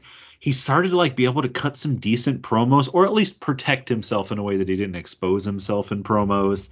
The matches were incredible, but he's also he wasn't just doing normal Jeff Hardy matches. All of his matches had this like this veneer of can he break through the glass ceiling? Is this going to be the one? Is this going to be the one? And he just kept getting so agonizingly close. Second, we've got the United States champion Shelton Benjamin with his Sisqó hair. I, we go back to this era now, and it pisses me off that Shelton Benjamin didn't get to be more. And and then we see this, and I'm like, all right, well the music sucks now, and his hair looks dumb, and like, all right, it's Honestly, over. The hair is bad, but he just always looked like a megastar. What a great physique. Even here in this match, he fucking kills it. Yeah. We're just long past it at this point. His moment was 0405 and they just missed it. Yep. Uh, not a whole lot happens in the first five minutes, and then the Brian Kendrick comes out. How? What was this Brian Kendrick character? Like, did I should have researched this? Do you have any idea what inspired this? What they were going for? This was fascinating to me. So for this is the character that he had always been trying to portray, all the way back to like when he was on the indie scene as Leonardo Kendrick and like doing Leonardo Spanky and doing all of that stuff. His idea was that he was a kooky guy who was different, and he was inspired by Brian Pillman primarily. He didn't necessarily Yeah. want to be as angry as Pillman, but he wanted to be as different as Pillman. I could see that. So like this character is basically built on the idea of like it's sort of like the architect Seth Rollins thing of like a guy who's like too small to actually make it, but he's so much smarter than you. Yeah. Like this is he's like the fucking Riddler out there. Like he's just like I have the biggest best bodyguard, I'm faster than shit, and I have 10 plans 10 steps ahead of you. And if they had ever actually let any of those plans work out, it would have worked.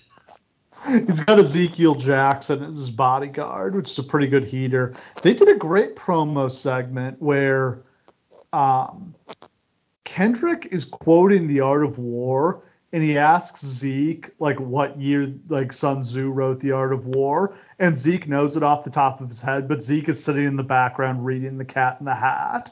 I just found that all so fascinating. and it's like obviously we don't get any depth to this character because it No. lasts like what three months before they bury it like Yeah. just gets forgotten about, yeah. but it was so fascinating in the moment like it goes into that list of like the Sean O'Haire like devil's Yeah. advocate character and like that uh like Waylon Mercy character as like amazing ideas that never really got to pan out mostly because of physical reuse this character. Just give this to somebody else. But like, yeah, this idea of a man who's like, I'm a genius, but my physical limitations prevent me from being the best, so I have to outthink you every time. It's just an it's an amazing idea. The It way is. I, I would have gone crazy for a feud between him and Triple H, where like he like keeps beating Triple H. He outthinks the game. Yeah. But yeah, like Ezekiel Jackson beats the shit out of the game, or like he'll like get a disqualification, but that still counts as a win for me, so I'm moving up in the rankings, dickhead. It doesn't matter. I would have gone nuts for that shit. The problem And is having Zeke be an intelligent monster who's kind of childlike is also fascinating. the idea that like he, he's not just your stereotypical bodyguard guy and that he could have spun off into something truly amazing and that fit that he had where he was wearing like miami white linens Yeah. like oh he looked amazing he would Kendrick's not fuck look- with this guy. kendrick's look where he was like half green half tiger print was weird as shit and cool it's just the only problem is as much as we gush about this brian kendrick weighs 140 pounds He's so he's so scrawny. And for whatever reason he doesn't have any wrist tape. it's just it's maybe if this came along now doesn't this just Yeah. seem like it would have absolutely slayed as a character in like Triple H's NXT? Like he could have Yeah, been like is- the champ for 10 This years. is the char- this is kind they should have just brought this character back when he came back in the Cruiserweight Classic. I think they of tried to, but it, like he the was man doing with the plan, yeah. Well, the problem is, is that he was doing the pirate by then. Like he was like Yeah. half a pirate, half the man. But like, I loved his music too. I'm the man with the plan. Plan. That should have been his gimmick. It- Shame he had to wrestle T.J. Perkins. Yeah, that's the problem. Them building the division around the Brian Kendrick after TJ Perkins flames out because he's the only one who can cut a promo is pretty funny. Oh, the best thing about the cruiserweights was when Enzo just came out and buried them, and everybody was like, "Oh, but he's right," is the thing. They yeah, he spent 10 minutes burying each of them individually and then they all beat his ass. Oh man, Jeff hits Kendrick with an alley oop power bomb and pins him for the first fall. Um, Shelton hits pay dirt, but Kendrick breaks up the pin.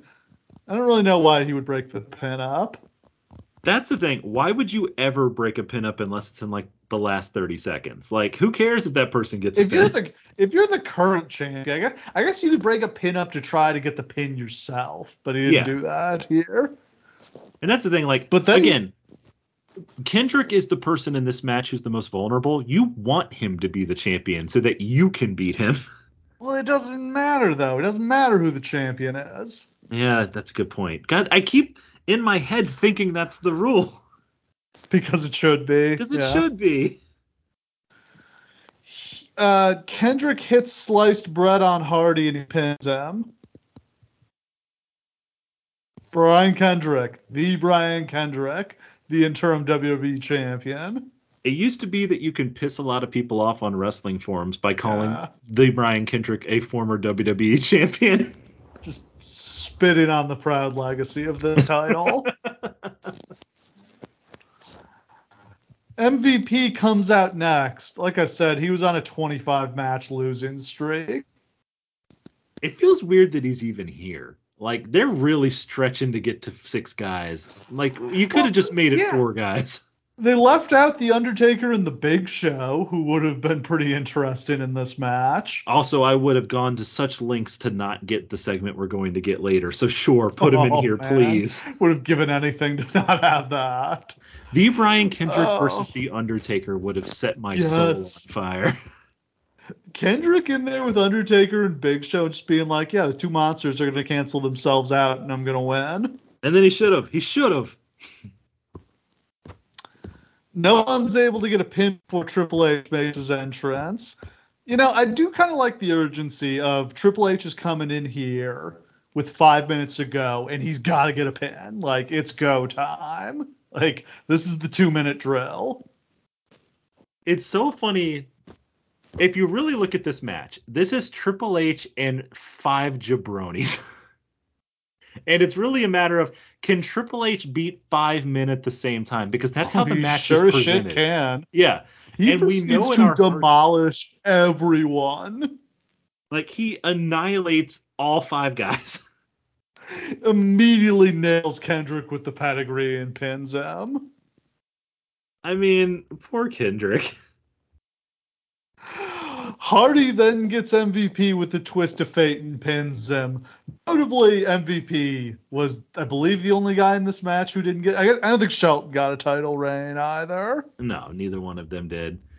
It- It's funny because like you might say that letting Brian Kendrick get a pinfall in this match is kind of like a way of putting him over, but then he Yeah. immediately gets pinned in every other pin for the rest of the match. So I really don't know. Hardy goes to the top. Triple H crotches him. Uh, hits Kendrick with another pedigree. Pins him again. I mean, like, look, Uh, just get the shovel out. we've gone through a lot of examples about how Triple H doesn't really bury people, but in this match, he's he puts Brian Kendrick ten feet under, buddy. I mean, I'll do you one better. Remember that time London Kendrick came out to save him and Triple H pedigreed both of them? Yes, and they were the only tag team in the entire company at the time. Oh, um, Jeff immediately hits Kendrick with a swanton bomb and pins him to get the title back Kendrick takes four pinfalls in this match in a minute. in 20 Yeah. minutes. Triple H goes to pedigree Jeff, but Jeff backed or Jeff gets Triple H goes to pedigree Jeff, but Jeff backdrops him over the top. Clock ticks down under a minute. It's crunch time. Shelton MVP and Kendrick do a Tower of Doom. Hardy hits the Whisperer in the wind and a Swanton bomb on Shelton. There's only 15 seconds left. Jeff is still the champion. All he has to do is hang on for 15 seconds here. Triple H is a pedigree on MVP. Jeff is looking right at him, has an unopposed path to break this up, but instead he tries to pin Shelton, which he doesn't need to do. This was a totally bungled finish. Triple see- H gets the pin instead and wins. Yeah, here's the thing. It would have made way more sense if like Kendrick was the champion going into the last 10 seconds and then they both go for a pin but Triple H had the pin 1 second earlier. You know what I mean? That tells the story a lot better. Or like Triple H is the champion, but Jeff gets a swanton bomb, and Triple H just breaks it up, or Jeff hesitates a second too long and oh, doesn't Oh, that's get the even pin in better. time. Like he gets one, two, time expires. He Uh, almost beat yeah. Triple H. Triple H doesn't kick out. He would have won, but he doesn't. Yeah, I do like that. That's incredible. Ooh, but yeah, Triple H wins. I don't know. How would you rate these? Which which which one of these was the best? I think I might have enjoyed this one the most. Of This one was the most enjoyable because it had the best mix of weirdos in it. So like I, I really wanted to see how all of these guys would interact, and Triple H wrestling these guys was such a novelty. That was the fun part of Triple H on SmackDown. He'd never wrestled any of these dudes before ever, except Oh, like he just Shelton starts making Jeff. stars. He's putting everybody over. Though ironically, he never actually loses any matches to anybody. No. He's like No, but they the become stars by coming close to beating him. Ironically, this is the closest to 80s Ric Flair that Triple H ever was. Was this leer that no one remembers? Uh, we get an interview with Shawn backstage. He says he's going home to spend time with his family. He says he wishes he could do what he did to Jericho tonight every night for the rest of his life. He says he doesn't know if he can control himself and he doesn't he wants to. The worst is yet to come for Chris Jericho. Oof. What a monster. Ominous. Yeah. Then we get an interview with CM Punk. He says he's used to overcoming the odds until Orton shows up and tells him he's a shitty joke of a champion. And then Cody, Ted, and Manu attack Punk. Kofi Kingston shows up to try to help his buddy Punk, but he gets beaten up, and then Orton comes in and nails Punk with a punt and knocks him out. Stiff punt. It was a stiff Loved it. The funny thing is, like, when they first show it, they don't even have the camera focused on Punk. So it's almost like an afterthought that he's getting punted in the face. Yeah, your champion just got knocked the fuck out. I, they do this to try to protect Punk. I will argue until I'm blue in the face that this makes Punk look like a dipshit. Looked like such a jabroni here. Just Like, a lot of doesn't even get to wrestle in the. He couldn't even do the main event because he got punted. yeah, a lot of people have been like punted and put out, but like the idea that like he gets punted right before his match and whoops, you can't even be champion anymore, idiot. Next up, Divas Championship match: Michelle McCool versus Maryse.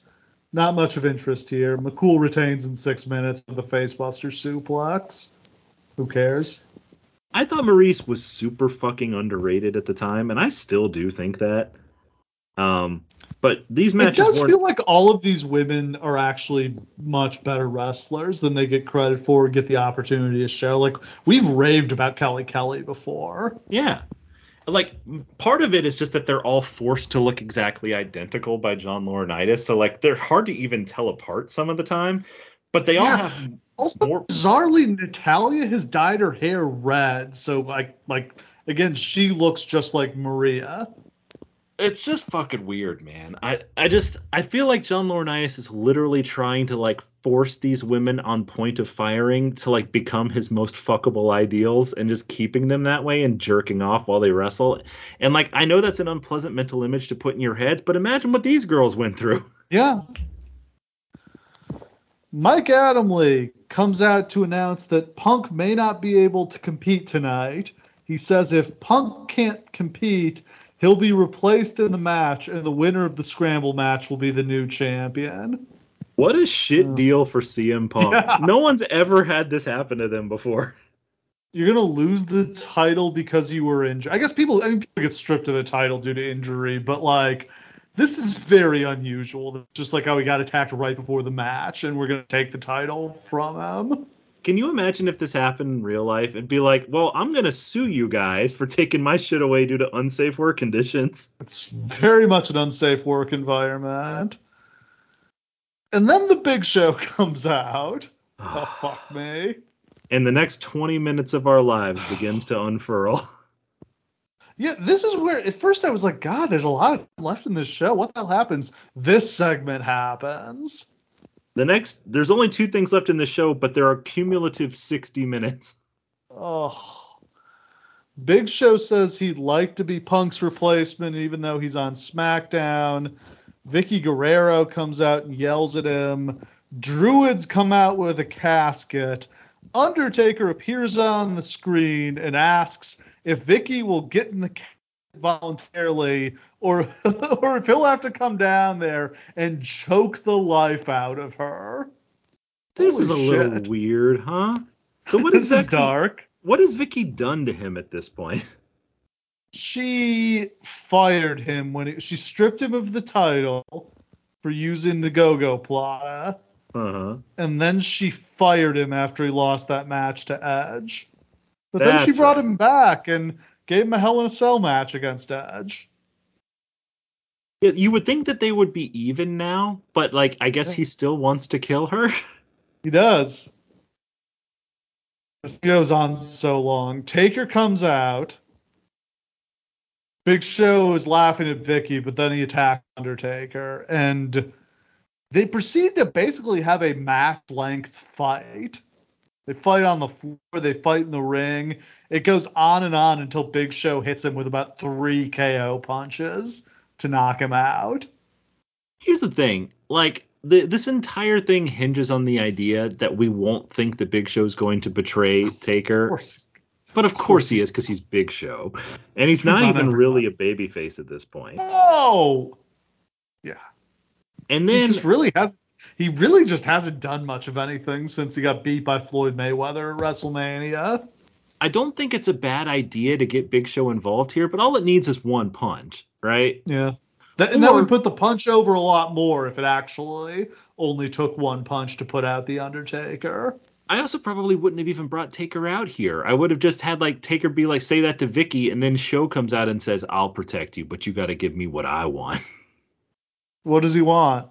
Well, they do start fucking, if you recall. Yeah. So I guess that's what he wanted. I mean, in storyline, he uh Big Show does start Yeah. giving it to Vickie. Hmm. Yeah, he sure does. He sure does. Oh, we see William Regal campaigning to Adamle to get in the scramble match. Regal points out he beat Punk in the King of the Ring finals. I mean, that is a really Yeah. good point. Man, Remember when William Regal was supposed to be the heel in this company and maybe was going to get a world title run? It really seemed for a minute like that absolutely was going to happen. It was three months before this, and yeah, he had liquid hot heel heat when he was turning the lights out when the fans would boo him.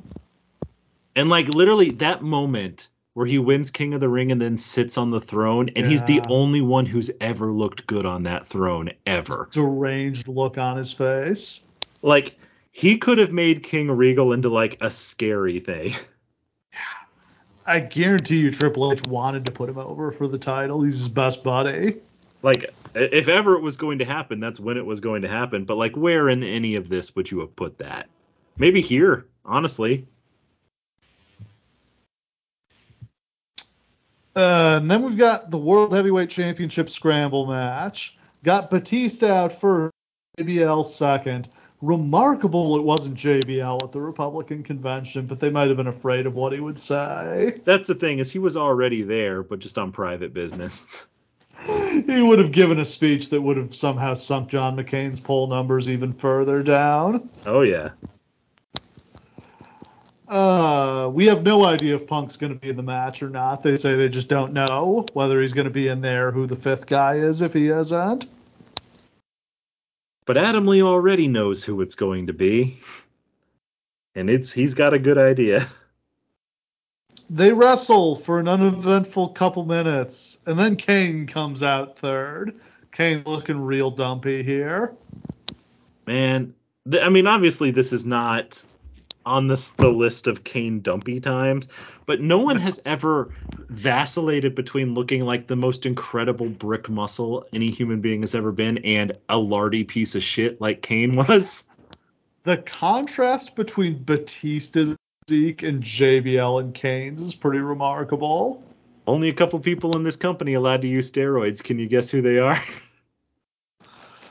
Kane gets the first pin of the match as he hits a choke slam on JBL. Hmm. yep. Rey Mysterio comes in next. Kane abducted him and tortured him because he was obsessed with the fact that Mysterio wore a mask. No reference to that here. Uh, the intervals seem short, and apparently they did cut them down to four minutes each because they were, were were worried the show was going to run over time. Gosh, What do well, we think ran long, and why It was it Shawn Michaels? I'm sure and it also was that that. Vickie Yeah, time. but did we also have to give 20 minutes to Taker Big Show Vickie? Like if that if Shawn had already run long? What if that segment just hadn't happened? Would Just anyone have shit. missed it? If you put that exact same thing on SmackDown, does it hurt anything? Could have just given the Undertaker a post-show dark match. Just have him come out and kill a jobber. Who cares? Bam Neely, one minute match. Clock ticks down to zero, and the final entrant is Chris Jericho. Mike Adamle letting Chris Jericho compete only minutes after he's been beaten into submission by Shawn Michaels. First of all, this is not safe. Though somebody who No. played football in that era probably would have been like, whatever, concussion, what's Yeah. that? Go on in there. But the the beautiful moment when he comes out and he's got blood smeared all over his face, but he's got the biggest shit-eating grin on his Yeah. face because he's got it. He knows what's about to happen. He can barely even get to the ring. He, he doesn't even get in the ring. He just kind of gets there and then like lays down at ringside to pick his spot. And everyone just kind of forgets he's there, unfortunately for them. uh, JBL hits a clothesline from Hell on Kane. Batista hits the spine buster on JBL. We're down to two minutes left, and Kane is still the champion. Kane is in control. He hits a flying lariat and he covers Batista, even though he's already the champion. Jesus Christ, these guys don't even know the rules. No, and it doesn't surprise me that they don't know the rules because they're probably explained to them one minute before the match started. Batista hits the spear and then the spine buster on Kane. He pins him with 30 seconds to go. Clock is ticking down rapidly here. Batista is just kind of holding on to things here. 20 seconds left. There's still nobody in the ring. Batista's got this. Rey flies in, Batista catches him out of the air. Rey was supposed to be Batista's friend. This pisses me off so much only because I was so excited I thought it was thinking that that- turn. Yeah. because that also happened that happens in a four-way match a year later. yeah. That also has Yeah, Kane that was- in it. that was the next fall that happened. Batista's got the title one, and Rey screws him over, and then Batista tells him he's going to rip his hat off. That's one of the greatest heel turns of all time, and I was so Yeah. excited it was about to happen, but it's not. And that's despite the fact that the look Batista gives Rey It's at the end of this match, Yeah, he's ready to do it now. and he's got he looks like heel Batista. He's got the bald head and all the new tattoos. He looks yeah, I was absolutely certain it was now, and I was so bummed when you told me it wasn't. As Batista is busy slamming Rey, Jericho sneaks in and covers Kane and pins him right as time expires. Jericho is unbelievably the winner and the world heavyweight champion. Literally, Batista can't see Jericho doing it because Mysterio's dick is in his face mid power bomb, which is so funny. Great way to treat your friend, Rey. Oh, Scumbag. man. And this is just so beautiful. Jericho just clutches the title and just rolls out of the ring and just tries to hide because he's in so much pain. but he did it. Yeah. And Chris Jericho, the world heavyweight champion. What an unbelievable one night story from just the lowest of lows. He got beat senseless and humiliated by Shawn Michaels. and the and show now, Yeah. The show ends with him grinning ear to ear, clutching the title that Shawn Michaels could never have. nope. You know, funny Um, thing. So, what did you think about this match as a match? Boring. It was boring. I agree. Big, sluggish dudes clubbing each other. And again, who cared about anything until the last two minutes? The last two minutes were really exciting, like they were in all of these matches, but the stuff that led up to it just didn't matter. I just rarely does any match work where you take the sudden death element out of wrestling. That's what makes wrestling great. That it could end at any time. Yep. And like they had really great finishes for all three of these matches, Yeah. really great stories that they wanted to tell, and really great twists. And I loved all those ideas. But like the matches to get to them were just so pointless. Yeah. I mean, overall, not positive feelings about this show. well, before we get away from the main event, I gotta tell you that you've triggered Stump Steve. No! How? You thought you were gonna get away with it, but no. Fuck. So, Stump Steve, which I believe our record is 4 and 10 at this point. I'm catching up. Uh, so, there have been 11 Unforgivens in history. This is the last one. That is crazy. I was reading that and I couldn't believe they never did because they brought back all the other pay-per-views from this. They brought back No Mercy and Backlash. Somehow, never another Unforgiven. Yep, somehow. Um, in the history of Unforgiven, there have been a wild number of people who have main evented. You would imagine that it would be the same people every time, like a lot of the pay per views are when you go back and look. But this babe, no one has main evented an Unforgiven more than three out of 11 times. There Ooh. are three people who have main evented Unforgiven three times. Only three. Okay. Can you name them? Oh shit. That's and I'm only going to give you five total guesses. You can only be wrong twice. Okay. I mean, given my ba- you know reservoir of knowledge, I can probably remember the main events of every Unforgiven. Believe it or not. I believe that Uh, you can, but can you narrow it down? one was Steve Austin versus Dude Love, 1998. Okay. 1999 was the six pack challenge with The Rock, The Big Show, Kane, Triple H, the British Bulldog. Oh, fuck me. Dad jeans. and Mankind. One, two, three, four, five, six. Unforgiven 2000 was a fatal four way match with Undertaker, Rock, Chris Benoit and Kane. Unforgiven 2001 was Kurt Angle versus Steve Austin. Unforgiven 2002 was The Undertaker versus Brock Lesnar. Unforgiven 2003. What am I up to? 2003 was Triple H versus Goldberg. Unforgiven 2004 we did last week was Randy Orton versus Triple H. So Uh-huh. I've got three. I've got three Triple H matches here already. So Triple H is one of them. Triple H is one of them. Okay. Um, Unforgiven 2005, That's a tough one. Raw pay per view. It's John Cena versus Kurt Angle. Mm. Unforgiven 2006 is John Cena versus Edge in the TLC match. Unforgiven 2007 was Mark Henry versus The Undertaker. How much Undertaker have we got so far? Not that much. I think actually now he's only shown up.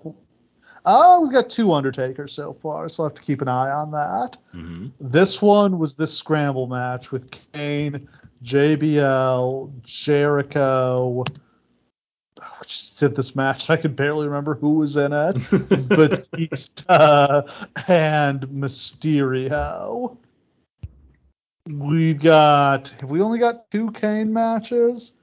No, we got three Kane because he was in the six pack, the four way, and the scramble match. That is a bizarre history for Kane. Yes, Kane is one of them, and the one that I was hoping that you wouldn't get. Now wait a second. I gotta look back at this because this is the last Unforgiven, and I haven't figured out who the third guy is yet. That's correct. You have not.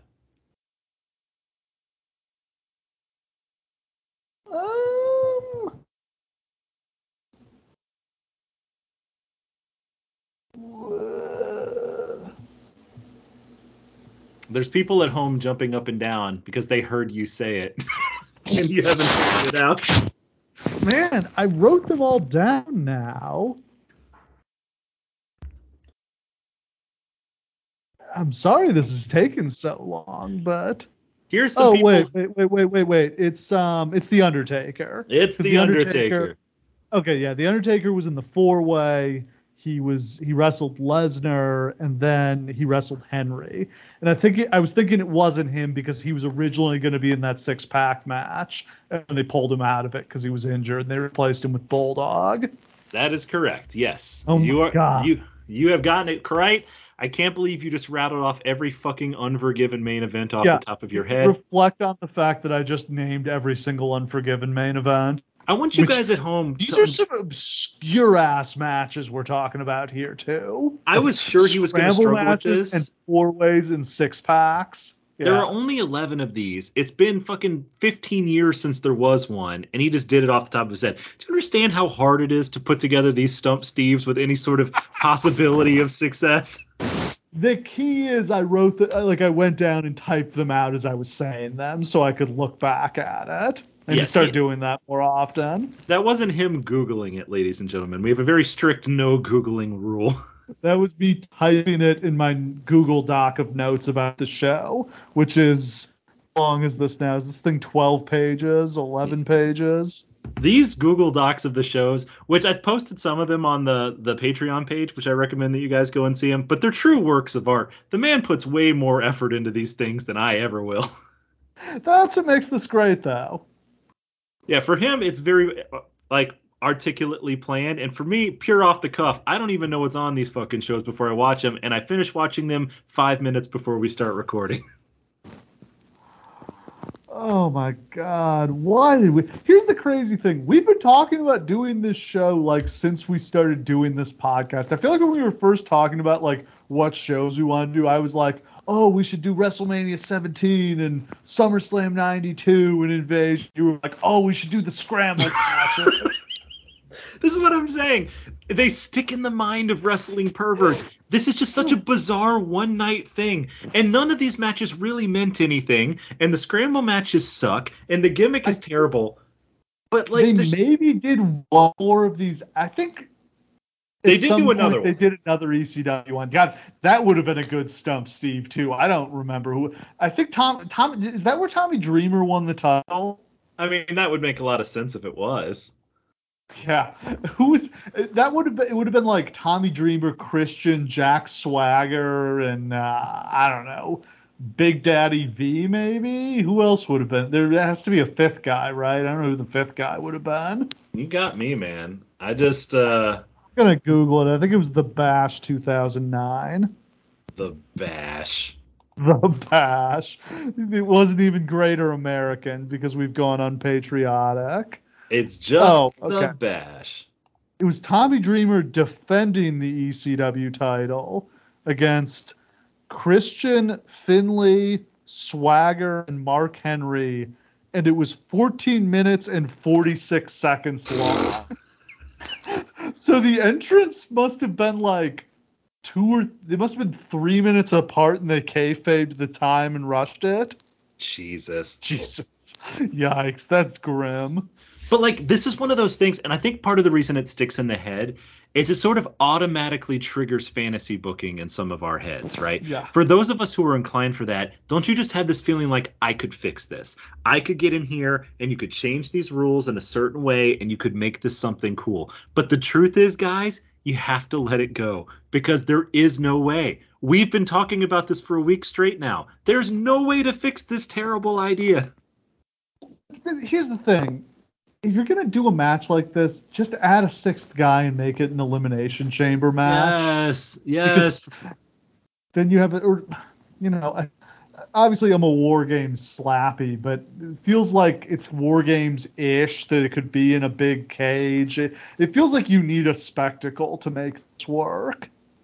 I also just think that it's underrated just doing like an elimination gauntlet style match.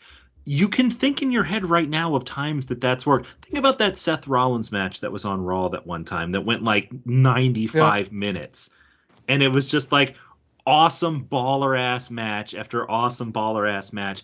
The idea of like a, a singles match Survivor Series style thing where like Yeah. huge stakes, elimination style goes for 45 minutes. That just sounds incredible to me. And they've never even thought about that. It's the gaunt, it's a gauntlet, and the champion comes in at the end. Yes. it, it would work well here because Hardy would survive, and he would have to wrestle Triple H at the end, and Triple H would beat him.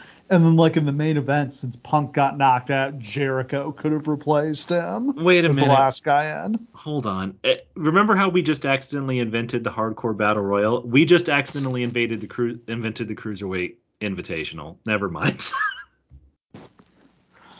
That's the exact premise of the horrible crap ass cruiserweight invitational. Yeah. Disastrous. There's no fixing it, guys. Just let it go. All right, so that's a wrap on Unforgiven 2008, a show for sickos. For Sicko sickos. September rolls on. Just like you. You at home. sick perverts. Want to see a scramble match? We've got some real sicko shit next week. Night of Champions 2015. Sting's last ever WWE match, and what we thought was going to be his last ever wrestling match until he somehow healed his spinal stenosis and came back and is now like having the run of his life in AEW. this show has such as much as we said that this show had TNA vibes, the show we're about to cover, Night of Champions 2015, is an AEW show. It just is. Yeah. From like half the talent being in AEW now to it just feeling like an AEW concept from start to finish, like this just is one. Yeah, Seth Rollins versus Sting is really just like the MJF versus Sting match we've never gotten. Uh, a main eventer in the mid card, just mixing it up, is just Moxley versus Orange Cassidy. That that's literally just what it is. Jericho looking at a hot act and just finding a way to horn his way in on it. Champion having to do double duty, weird trios match with the really dark trio like the House of Black. Um, yeah. strong AEW energy here. all day. We're going to get to talk about one of the best uh, United States title runs of all time, probably the best. Um, the the beginning of Charlotte as a huge deal, and also one of the most rancid shit ass storylines in the history of professional wrestling. So yeah, all that more next time on the Lawcast. Thanks for listening. We'll see you again next time.